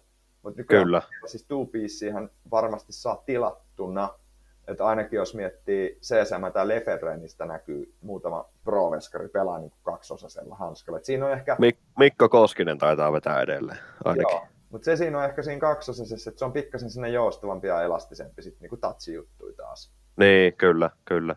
No miten sitten kilvet? Ne on mulle ehkä semmoinen, että se on vaan kilpi. Onko se sitä? No ei se kyllä ole. Mä itse, Joo. itse huomasin. Mä, mä tällä kaudella ihan tahalta ja halusin testaa tos tota, mä itse asiassa just, just IFK on, on niinku CSM-diili ja, ja tota, tossa niinku halusin testata tahalteen, kun meidän, meidän tota, Aajunno ja Veskari sanoi, että et, et, et sillä oli Aksiksen kilpi ja E-Flex ja siinä on se kämmen vähän eri kohdassa niin kuin ommeltu ja, Joo. ja näin, niin mulla tuli niin kuin siinä toisessa koko aika tuohon rintapassariin hihaan niin kiekko. Ja mä ihmettelin, niin kuin, että miten se voi olla noin niin kuin ero siinä, siinä verrattuna siihen toiseen niin kuin perusmalliin. Että et tavallaan se hanskan paikka oli vähän niin kuin, Eri. vähän niin kuin ylempänä se hanska. Ja, ja sitten Joo. mä en jotenkin osunut sillä niin kuin, kämmen, kämmen tuolla syrjällä ollenkaan siellä kiekko, että se tuli siihen, niin kuin, siihen ranteeseen koko aika kiekko. Ja sitten sit mä, niin kuin, mä halusin testaa vaan, että oliko siinä eroa. Ja mä ainakin huomasin itse siinä niin kuin selkeä ero niiden kahden niin kuin Actiksen ja Eflexin välillä. Mutta, Kyllä. mutta siis se on ehkä se oleellisin just, että missä kohti se hanska on suhteessa siihen kilpeen. Että kuinka Itsessään, kyllä. ylhäällä sä haluat sitä, sitä niin kuin pitää. Et se on niin kuin se, että mikä, miten saat sen niin kuin itsellesi sopivimman niin kuin osumakohdan sillä kilvellä.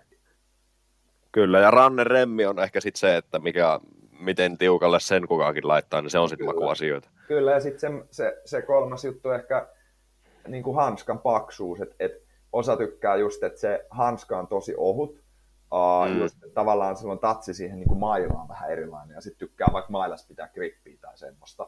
Sitten Kyllä. tykkää, että se hanska on tosi paksu, eli kun mailaan tulee vaikka laukaus varteen tai lavalla kun torjut, Ei tärähdä niin kova. tärähdä. Et sekin on vähän niin kuin fiilispohja. Et, et, kyllä mä niin kuin, moni sanoo, että no kilpi on kilpi, mutta on niin kuin vähiten, jos vertaat räpylään, niin se on ihan eri ajaa sisään ja näin. Mutta on siinä Kyllä.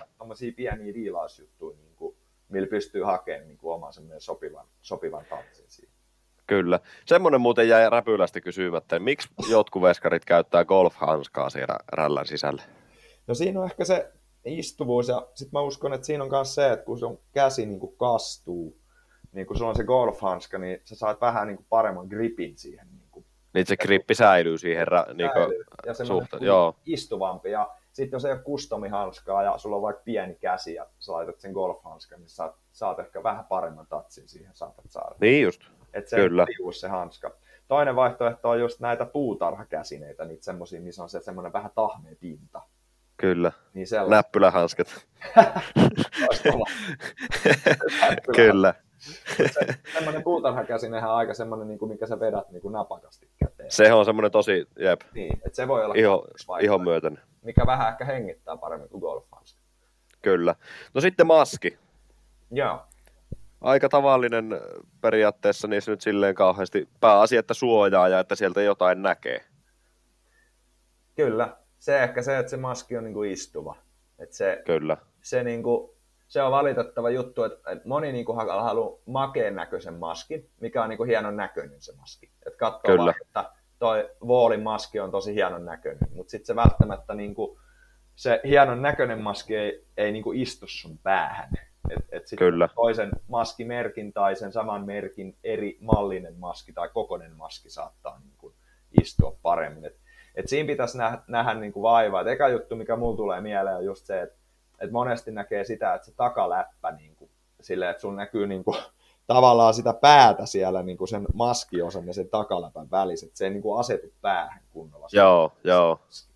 että sen niin katsoisi, että se, takala, se on niin kuin istuva se maski. Et, et Kyllä. Posket ei saisi puristaa ja se ei saisi niin kuin hölskyä se myöskään se, se kypärä. Et siinä pitäisi olla niin kuin tarkkana. Ja sitten saa säätää sitä leukakuppia kanssa, että se on niin kuin siinä leuassa. Niin Mutta mut se just, että se, tavallaan se sisärakenne on semmoinen, että kun sä laitat sen takaläpän, niin se istuisi siihen maskiin, että se ei ole niin kuin irrallaan se kypärä siinä. Se on jo sitten turvallisuusriski, tai silleen, jos miettii, että sulla on paljasta päätä siellä näkyvillä sen maski on. Totta kai, totta kai.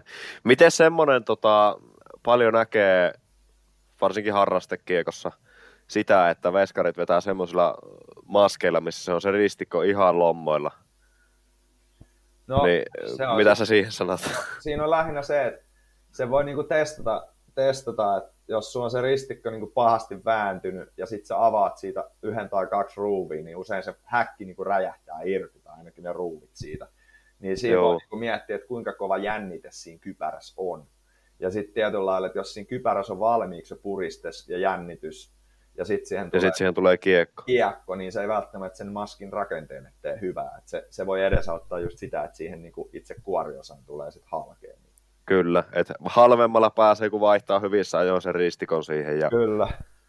Kyllä se, ne kannattaa niinku säännöllisesti niinku tarkastaa ne ruuvit ja sitten välillä jopa irrottaa se ristikko, ottaa kokonaan se niinku jännitys pois siitä ja vaihtaa vähän niitä vastakappaleita ja näitä putsailla, putsailla sitä. Että, et, et, Joo, et se niinku, no ristikothan on myös yllättävän hinnoissa, mutta se just, että se säännöllisesti tarkistelee sitä kypärää ja niitä ruuveja ja näin. Niin kyllä, kyllä. Niin säästyy. Sitten Se on sitten kallis paukku, jos se maskin niin kuin, se ei tarvi paljonkaan haljeta just, että se jännite menee ja sitten suojaavuuskin lähtee. Ei, ei, kyllä.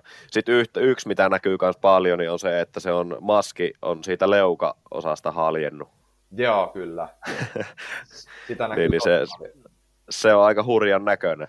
On. Ja mä luulen, että se, se voi johtua just siitä, että, että tavallaan siinä on ne ruuvit myös usein siinä niin kuin häkissä joissain maskeissa niin kuin siinä leukaosassa. Mm. Tavallaan runttaa ne ruuvit niin kuin liian kireelle ja sitä kautta siihen leukaan niin kuin tuo sitä jännitystä lisää. Joo, kyllä, Ja sitten kyllä. jos käyttää sitä dang- dangleria, sitä kulkua, Eli sitä kaulapleksiä. niin, niin sillähän saa myös siihen, että leukaan ei tule niin paljon suoraan siihen maskin leukaan, vaan siihen dangleriin tulee ne iskut. Et sillä mun Kyllä, selkeästi saa myös sitä leuan peittoikää, äh, peitto, käyttöikää lisättyä just, että kyllä. Minkälainen on sun mielestä tyylikäs maski? No, nämä jakaa hirveästi mielipiteet. Siis, siis ite, ite mä tykkään niinku tummapohjaisesta maskista. Et, et Joo. mä ite niinku, mulla on usein niinku tumma häkki, musta häkki. Jos katsoo noita videoitakin, missä me ollaan tehty demojuttuja, mulla on niinku musta, Joo. semmonen niinku, tavallaan se musta naamio, semmonen niinku, Kyllä, tämmönen niinku, semmonen niinku fiilis, fiilis siitä kipärästä. kyllä. Itelle, itellä taas on sit se, että mä, mä taas tykkään valkoinen ja mahdollisimman yksinkertainen. Joo, joo. esim. nämä vaikka mitä Olki Nuora on käyttänyt maajoukkueessa ja, ja nämä on ollut mun mielestä tosi tyylikkäitä. Suht yksinkertainen kuvio ja, ja valkoinen. Mutta se on ihan nämä makuasioita. Nehän on hienoa ne niin kuin tietyllä lailla just, että se kauas näyttää niin kuin just, että se pitäisi olla just sillä, että jos se näyttää semmoiset niin sekamelskalta, että sä et niin kuin katsomaan oikein näe, että mitä tuossa kypärässä Joo, ne on ihan kauheita ne, ne tota, kunnon sillisalaatit. Niin, että siinä olisi niin kuin, että tavallaan niin kuin se katsomo näyttäisi hyvältä, mutta sitten kun sä meet lähelle siellä jotain diiteilejä, niin semmoinen on Kyllä. magee. Niin kuin, Se on ihan totta. just kun kattelee noita huippumaalareita, mitä ne tekee, että se näyttää semmoista aika plainilta niin kuin vanhan liiton 90-luvun niin kuin maskidesignia, mutta sitten kun sä meet lähelle, siellä on jotain pikku yksityiskohtia. Kyllä, kyllä. Eikö tämä ruotsalainen Dave Art ole aika, tota niin, niin, No Dave, mikä David Gunnarsson, kun se on se, se niin, tekee silloin tietynlainen oma tyylinsä siinä, ja monihan haluaa niin kuin, just ammattiveskojen kanssa jutellut, niin moni haluaa niin kuin yhden Dave Artin maskin, tavallaan just, että Mm. saa niin kokoelmiinsa. Mutta onhan suomalaiset sitten, jos miettii niin kuin Bona, Hallikainen, voi sanoa jo niin kuin ihan legendaäijä, ja senhän maskeja on ollut, ollut NHLssä niin kuin useampi Joo. Hussolla nyt Red Wingsin maski, erittäin tyylikäs. Mutta siinä on just mageet semmosia pieniä, pieniä se on muuten totta. Mä olin just sanomassa, että Husson maski on kyllä hieno. Joo. Ja Bonalla Joo. on tosi hienoja pieniä niin kuin, yksityiskohtia just sen niin kuin maalauksen kautta sen kannalta, että sillä on semmoisia, niin kuin, just tuo vähän semmoista kolmiulotteista vibaa, kun katsoo lähellä. Ja sitten tietysti Joo, uh, Sipilän Teemu, Teemu tota, suomalaisista maalareista ja joo. Halme ja onhan noita sitten vaikka kuinka paljon sitten, sitten tota, hyviä, hyviä maalareita Suomessa. Että, tota, Kyllä, kyllä. Joo, ja sitten kun noita, nyt avasin tässä, oli pakko käydä katsoa tämän Dave Artin tuotantoa, niin tämä on just enemmän sitten ehkä sitä mun mielestä vähän jopa liian sillisalaattia välillä. Joo. Sillä vähän karkailee välillä. Ja sitten siellä on moni, Niin, ma- maalaa niin paljon, niin moni maski on aika samantyyppisen oloinen. se just, se just. Kyllä, kyllä. Toisaalta No sitten mennään, trademark niin, ehkä. niin kyllä, kyllä. Tavaramerkki siihen. Sitten mennään, tota, no toi kaulapleksi, sitten on myös semmoinen, se on niinku tottumiskysymys, että haluuko sitä pitää. Varmaan suositeltavaahan sitä on käyttää. No joo, kyllä se, sanotaan näin, että jos sä pienestä pitäen sitä opit pitämään, niin sitten se kynnys sen käyttöön madaltuu. Et sit jos sitä joskus ajoitus rupeaa ottaa tai, tai silleen niin, kuin, niin sitten se niin kuin tuntuu, että se on siinä tiellä. Kyllä, Kyllä mä niin, itse niin kuin vahvasti liputan sen puolesta, että se on hyvä varuste olla. Et just varsinkin tämmöiset ikävät osumat tonne niin kuin kaulan kautta, solisluun päihin kautta tonne niin kuin rintalasta yläosaa kurkun seudulle, niin vältät ne sillä kaalapleksillä. Sitten sen Kyllä. monesti kans junnuilla, että niillä on se kaalapleksi, sitten se menee rikki, sitten no en mä vielä ole hankkinut uutta, sitten se vähän niin kuin unohtuu. Ja sitten sit tuleekin vähän si- sitten totutaan pelaamaan ilman. Ja... et se on Kyllä. hyvä, hyvä, hyvä niin kuin varuste. Itse liputan sen puolesta, mutta ymmärrän myös, miksi jotkut sitä ei käytä. Kyllä. Sitten viimeinen, maila kouraan ja kentälle. Maila on aika semmoinen, periaatteessa voi sanoa, että vielä jossain, jos näkee puumailoja, niin kyllä ne on veskareilla. Joo, tai ne on ehkä sitten niitä foam-mailoja, eli se on semmoista Joo, tavallaan semmoista kuitua. Mä en tiedä, oliko NRS viimeinen veska, jolla oli toi puumaila tai tommonen, olisiko ollut foamimaila, niin Dustin Tokarski Buffalon molari viime kaudella. Siinä oli mun mielestä Joo. juttu, että, että se oli niinku vikaveskari, kuka sitä käytti niinku foamimailaa. Itse niinku vahvasti pikkuveskoilla liputan sen puumailan käyttöön, että saa se fiiliksen, että, että se maila on oikeasti siinä kädessä ja, ja niinku Kyllä. oikeasti niin kuin käyttää sitä mailaa torjuessa, kun torjutaan vaikka jäävetoja silleen, että siihen tulee se tatsi. Mutta tota, onhan se nyt vaan niin paljon helpompaa sit noilla komposiitioilla niin operoida. Laukoa, syöttää, kontrolloida kiekkoa, kaikki niin kuin, kevyempi torjumiset yläkulmista. jep, ihan kaikki. Et on se niin kuin Kyllä. edistysaskel ollut. Ainoa on se kestävyys, että et siihen niin kuin aukoton juttu ei ole keksitty. Että et tuolta varresta, sieltä niin kuin tavallaan shaftista niitä napsattelee kyllä just, kun tulee tavallaan siihen kilven yläpuolelle vetoa kautta tuppeen, niin Kyllä. se kyllä menee niin kuin ihan hirveä määrä vuodessa. Jos katsoo vaikka tuommoista AB-junnu veskaria, joka harjoittelee aamujäät, iltajäät, niin, niin mailoja, mailoja palaa kyllä. Kyllä, kyllä. Ja se on hyökkääjälle tai pakille, joka tulee siihen huippumaalintekopaikkaan ja se vetää sinne maila ylävarteen, niin se on niin kaikista paskamaisin torjunta. se syö miestä kyllä, koska se ei, mä väitän, että kukaan ei sitä tarkoituksella torju sillä ylävarrella. Höpö, höpö, se on aina laitettu Varsinkin rankkareissa. Nimenomaan, kyllä, kyllä. Sitten loppuun tota kysymys. NHL tyylikkään veska ja miksi? Jaa. Meinaat se niinku torjuntatyyliltään vai niinku ihan koko paletiltaan? Niinku... No heitä torjuntatyyliltään ja varusteiltaan, Kump, kumpikin. Tai vaikka voi olla sekä että. No jos pitää ottaa niinku tekniikka, se miten sä toimit maalissa, tavat toimia ja sitten niinku varusteet, niin uh, no Hartti on mun mielestä aika lähellä. Nyt kun silloin se Bryansin setit ollut tällä kaudella, varsinkin ne demonit, Bryansin demon grafiikoilla, niin kuin Bryansin setti ja sitten se tapa toimii, niin kuin ne kaikki tekniikat ja olemus siellä maalissa, niin se on mulle aika lähellä niin kuin tyylikkäintä maalivahtia. Kyllä. Et, et, en sano, että se olisi mun mikään suosikkimaalivahti, mutta jos katsotaan sitä niin kuin, tietynlaista niin kuin swagaa, miltä se näytät. Semmoista habi, ne habitusta sitten, siellä. Sitten, miten sä torjut. Kyllä, kyllä. Yksi mulle, niin kuin mikä mieleen tulee, niin Scott Wedgwood on se joo. on vähän tämmöinen vanhe, vanhemman liiton. Se on nimenomaan, niin kuin sanoit, musta naamio, niin mustat kamat ja Truen One Piece, mustat luistimet ja musta maski. Ja se on ihan tyylikkään näköinen. Se on totta, se on totta.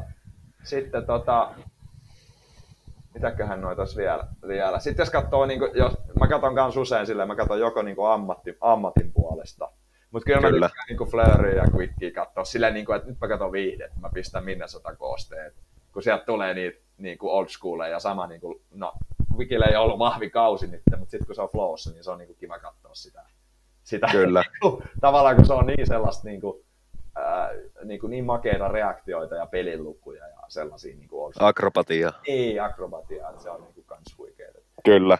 Ja yksi äijä, joka mun mielestä, se on, se on nouseva, nouseva, mutta tulee, tulee niin kuin lyömään itsensä niin kuin tyylillisestikin NHLn kärkipäähän mun mielestä, niin Stuart Skinner ihan niin lähtee sen viiksistä, mutta mun mielestä siinä on myös, se CCM-maski sopii sille aika hyvin ja se on, se on mun mielestä ihan siistin näköinen se sen tyylikin kaikkinensa. Joo. No joo, se tummapohjainen setti, se on, täytyy sanoa, niin. se on aika makea. Se on se, aika... Joo, nimenomaan se niiden reverse retropaitaan, se, se, se tumma navy blue värinen setti, se on hieno. Kyllä. Se on makea, se on makea. Toi oli kans makea se, se no Vasilievski nyt niin, niin, kuin niin, niin, kiva katsoa kaikkea, mitä se tekee, mutta se, se sen reverse retro-setti kans, se niin kuin vanhan liiton Joo. Oltsi Nikolai Joo. tribuutti oli kans, oli, oli huikea. Tai kyllä, on, kyllä. Se vieläkin pelaa. Ja eiks, kyllä, ja eikö Luukkonen tehnyt samaan periaatteessa niin kuin siihen Buffalon vanhaan, sen punamusta valkoiseen? Joo, silloin oli ne punamusta.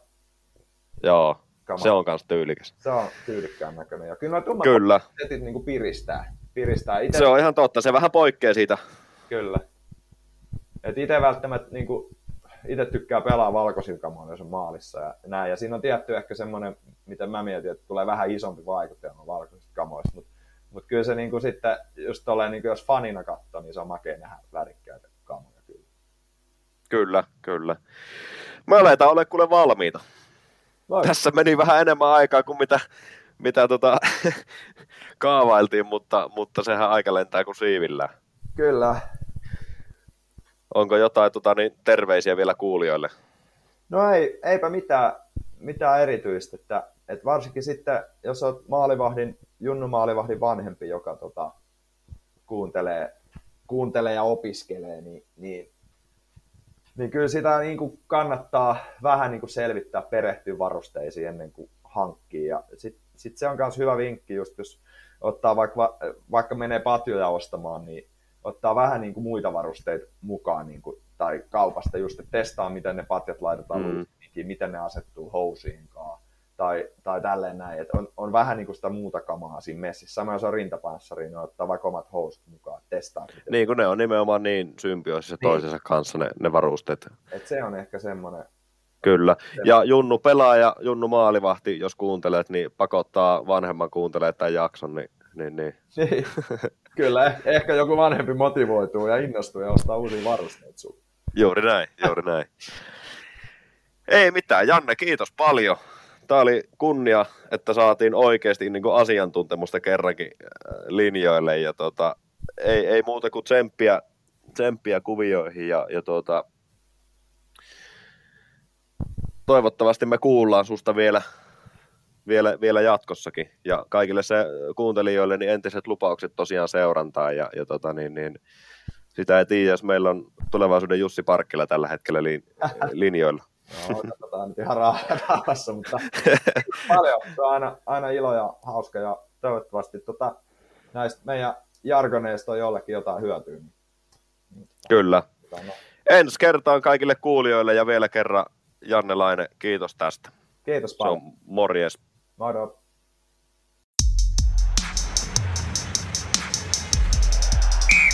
Keskiympyrä.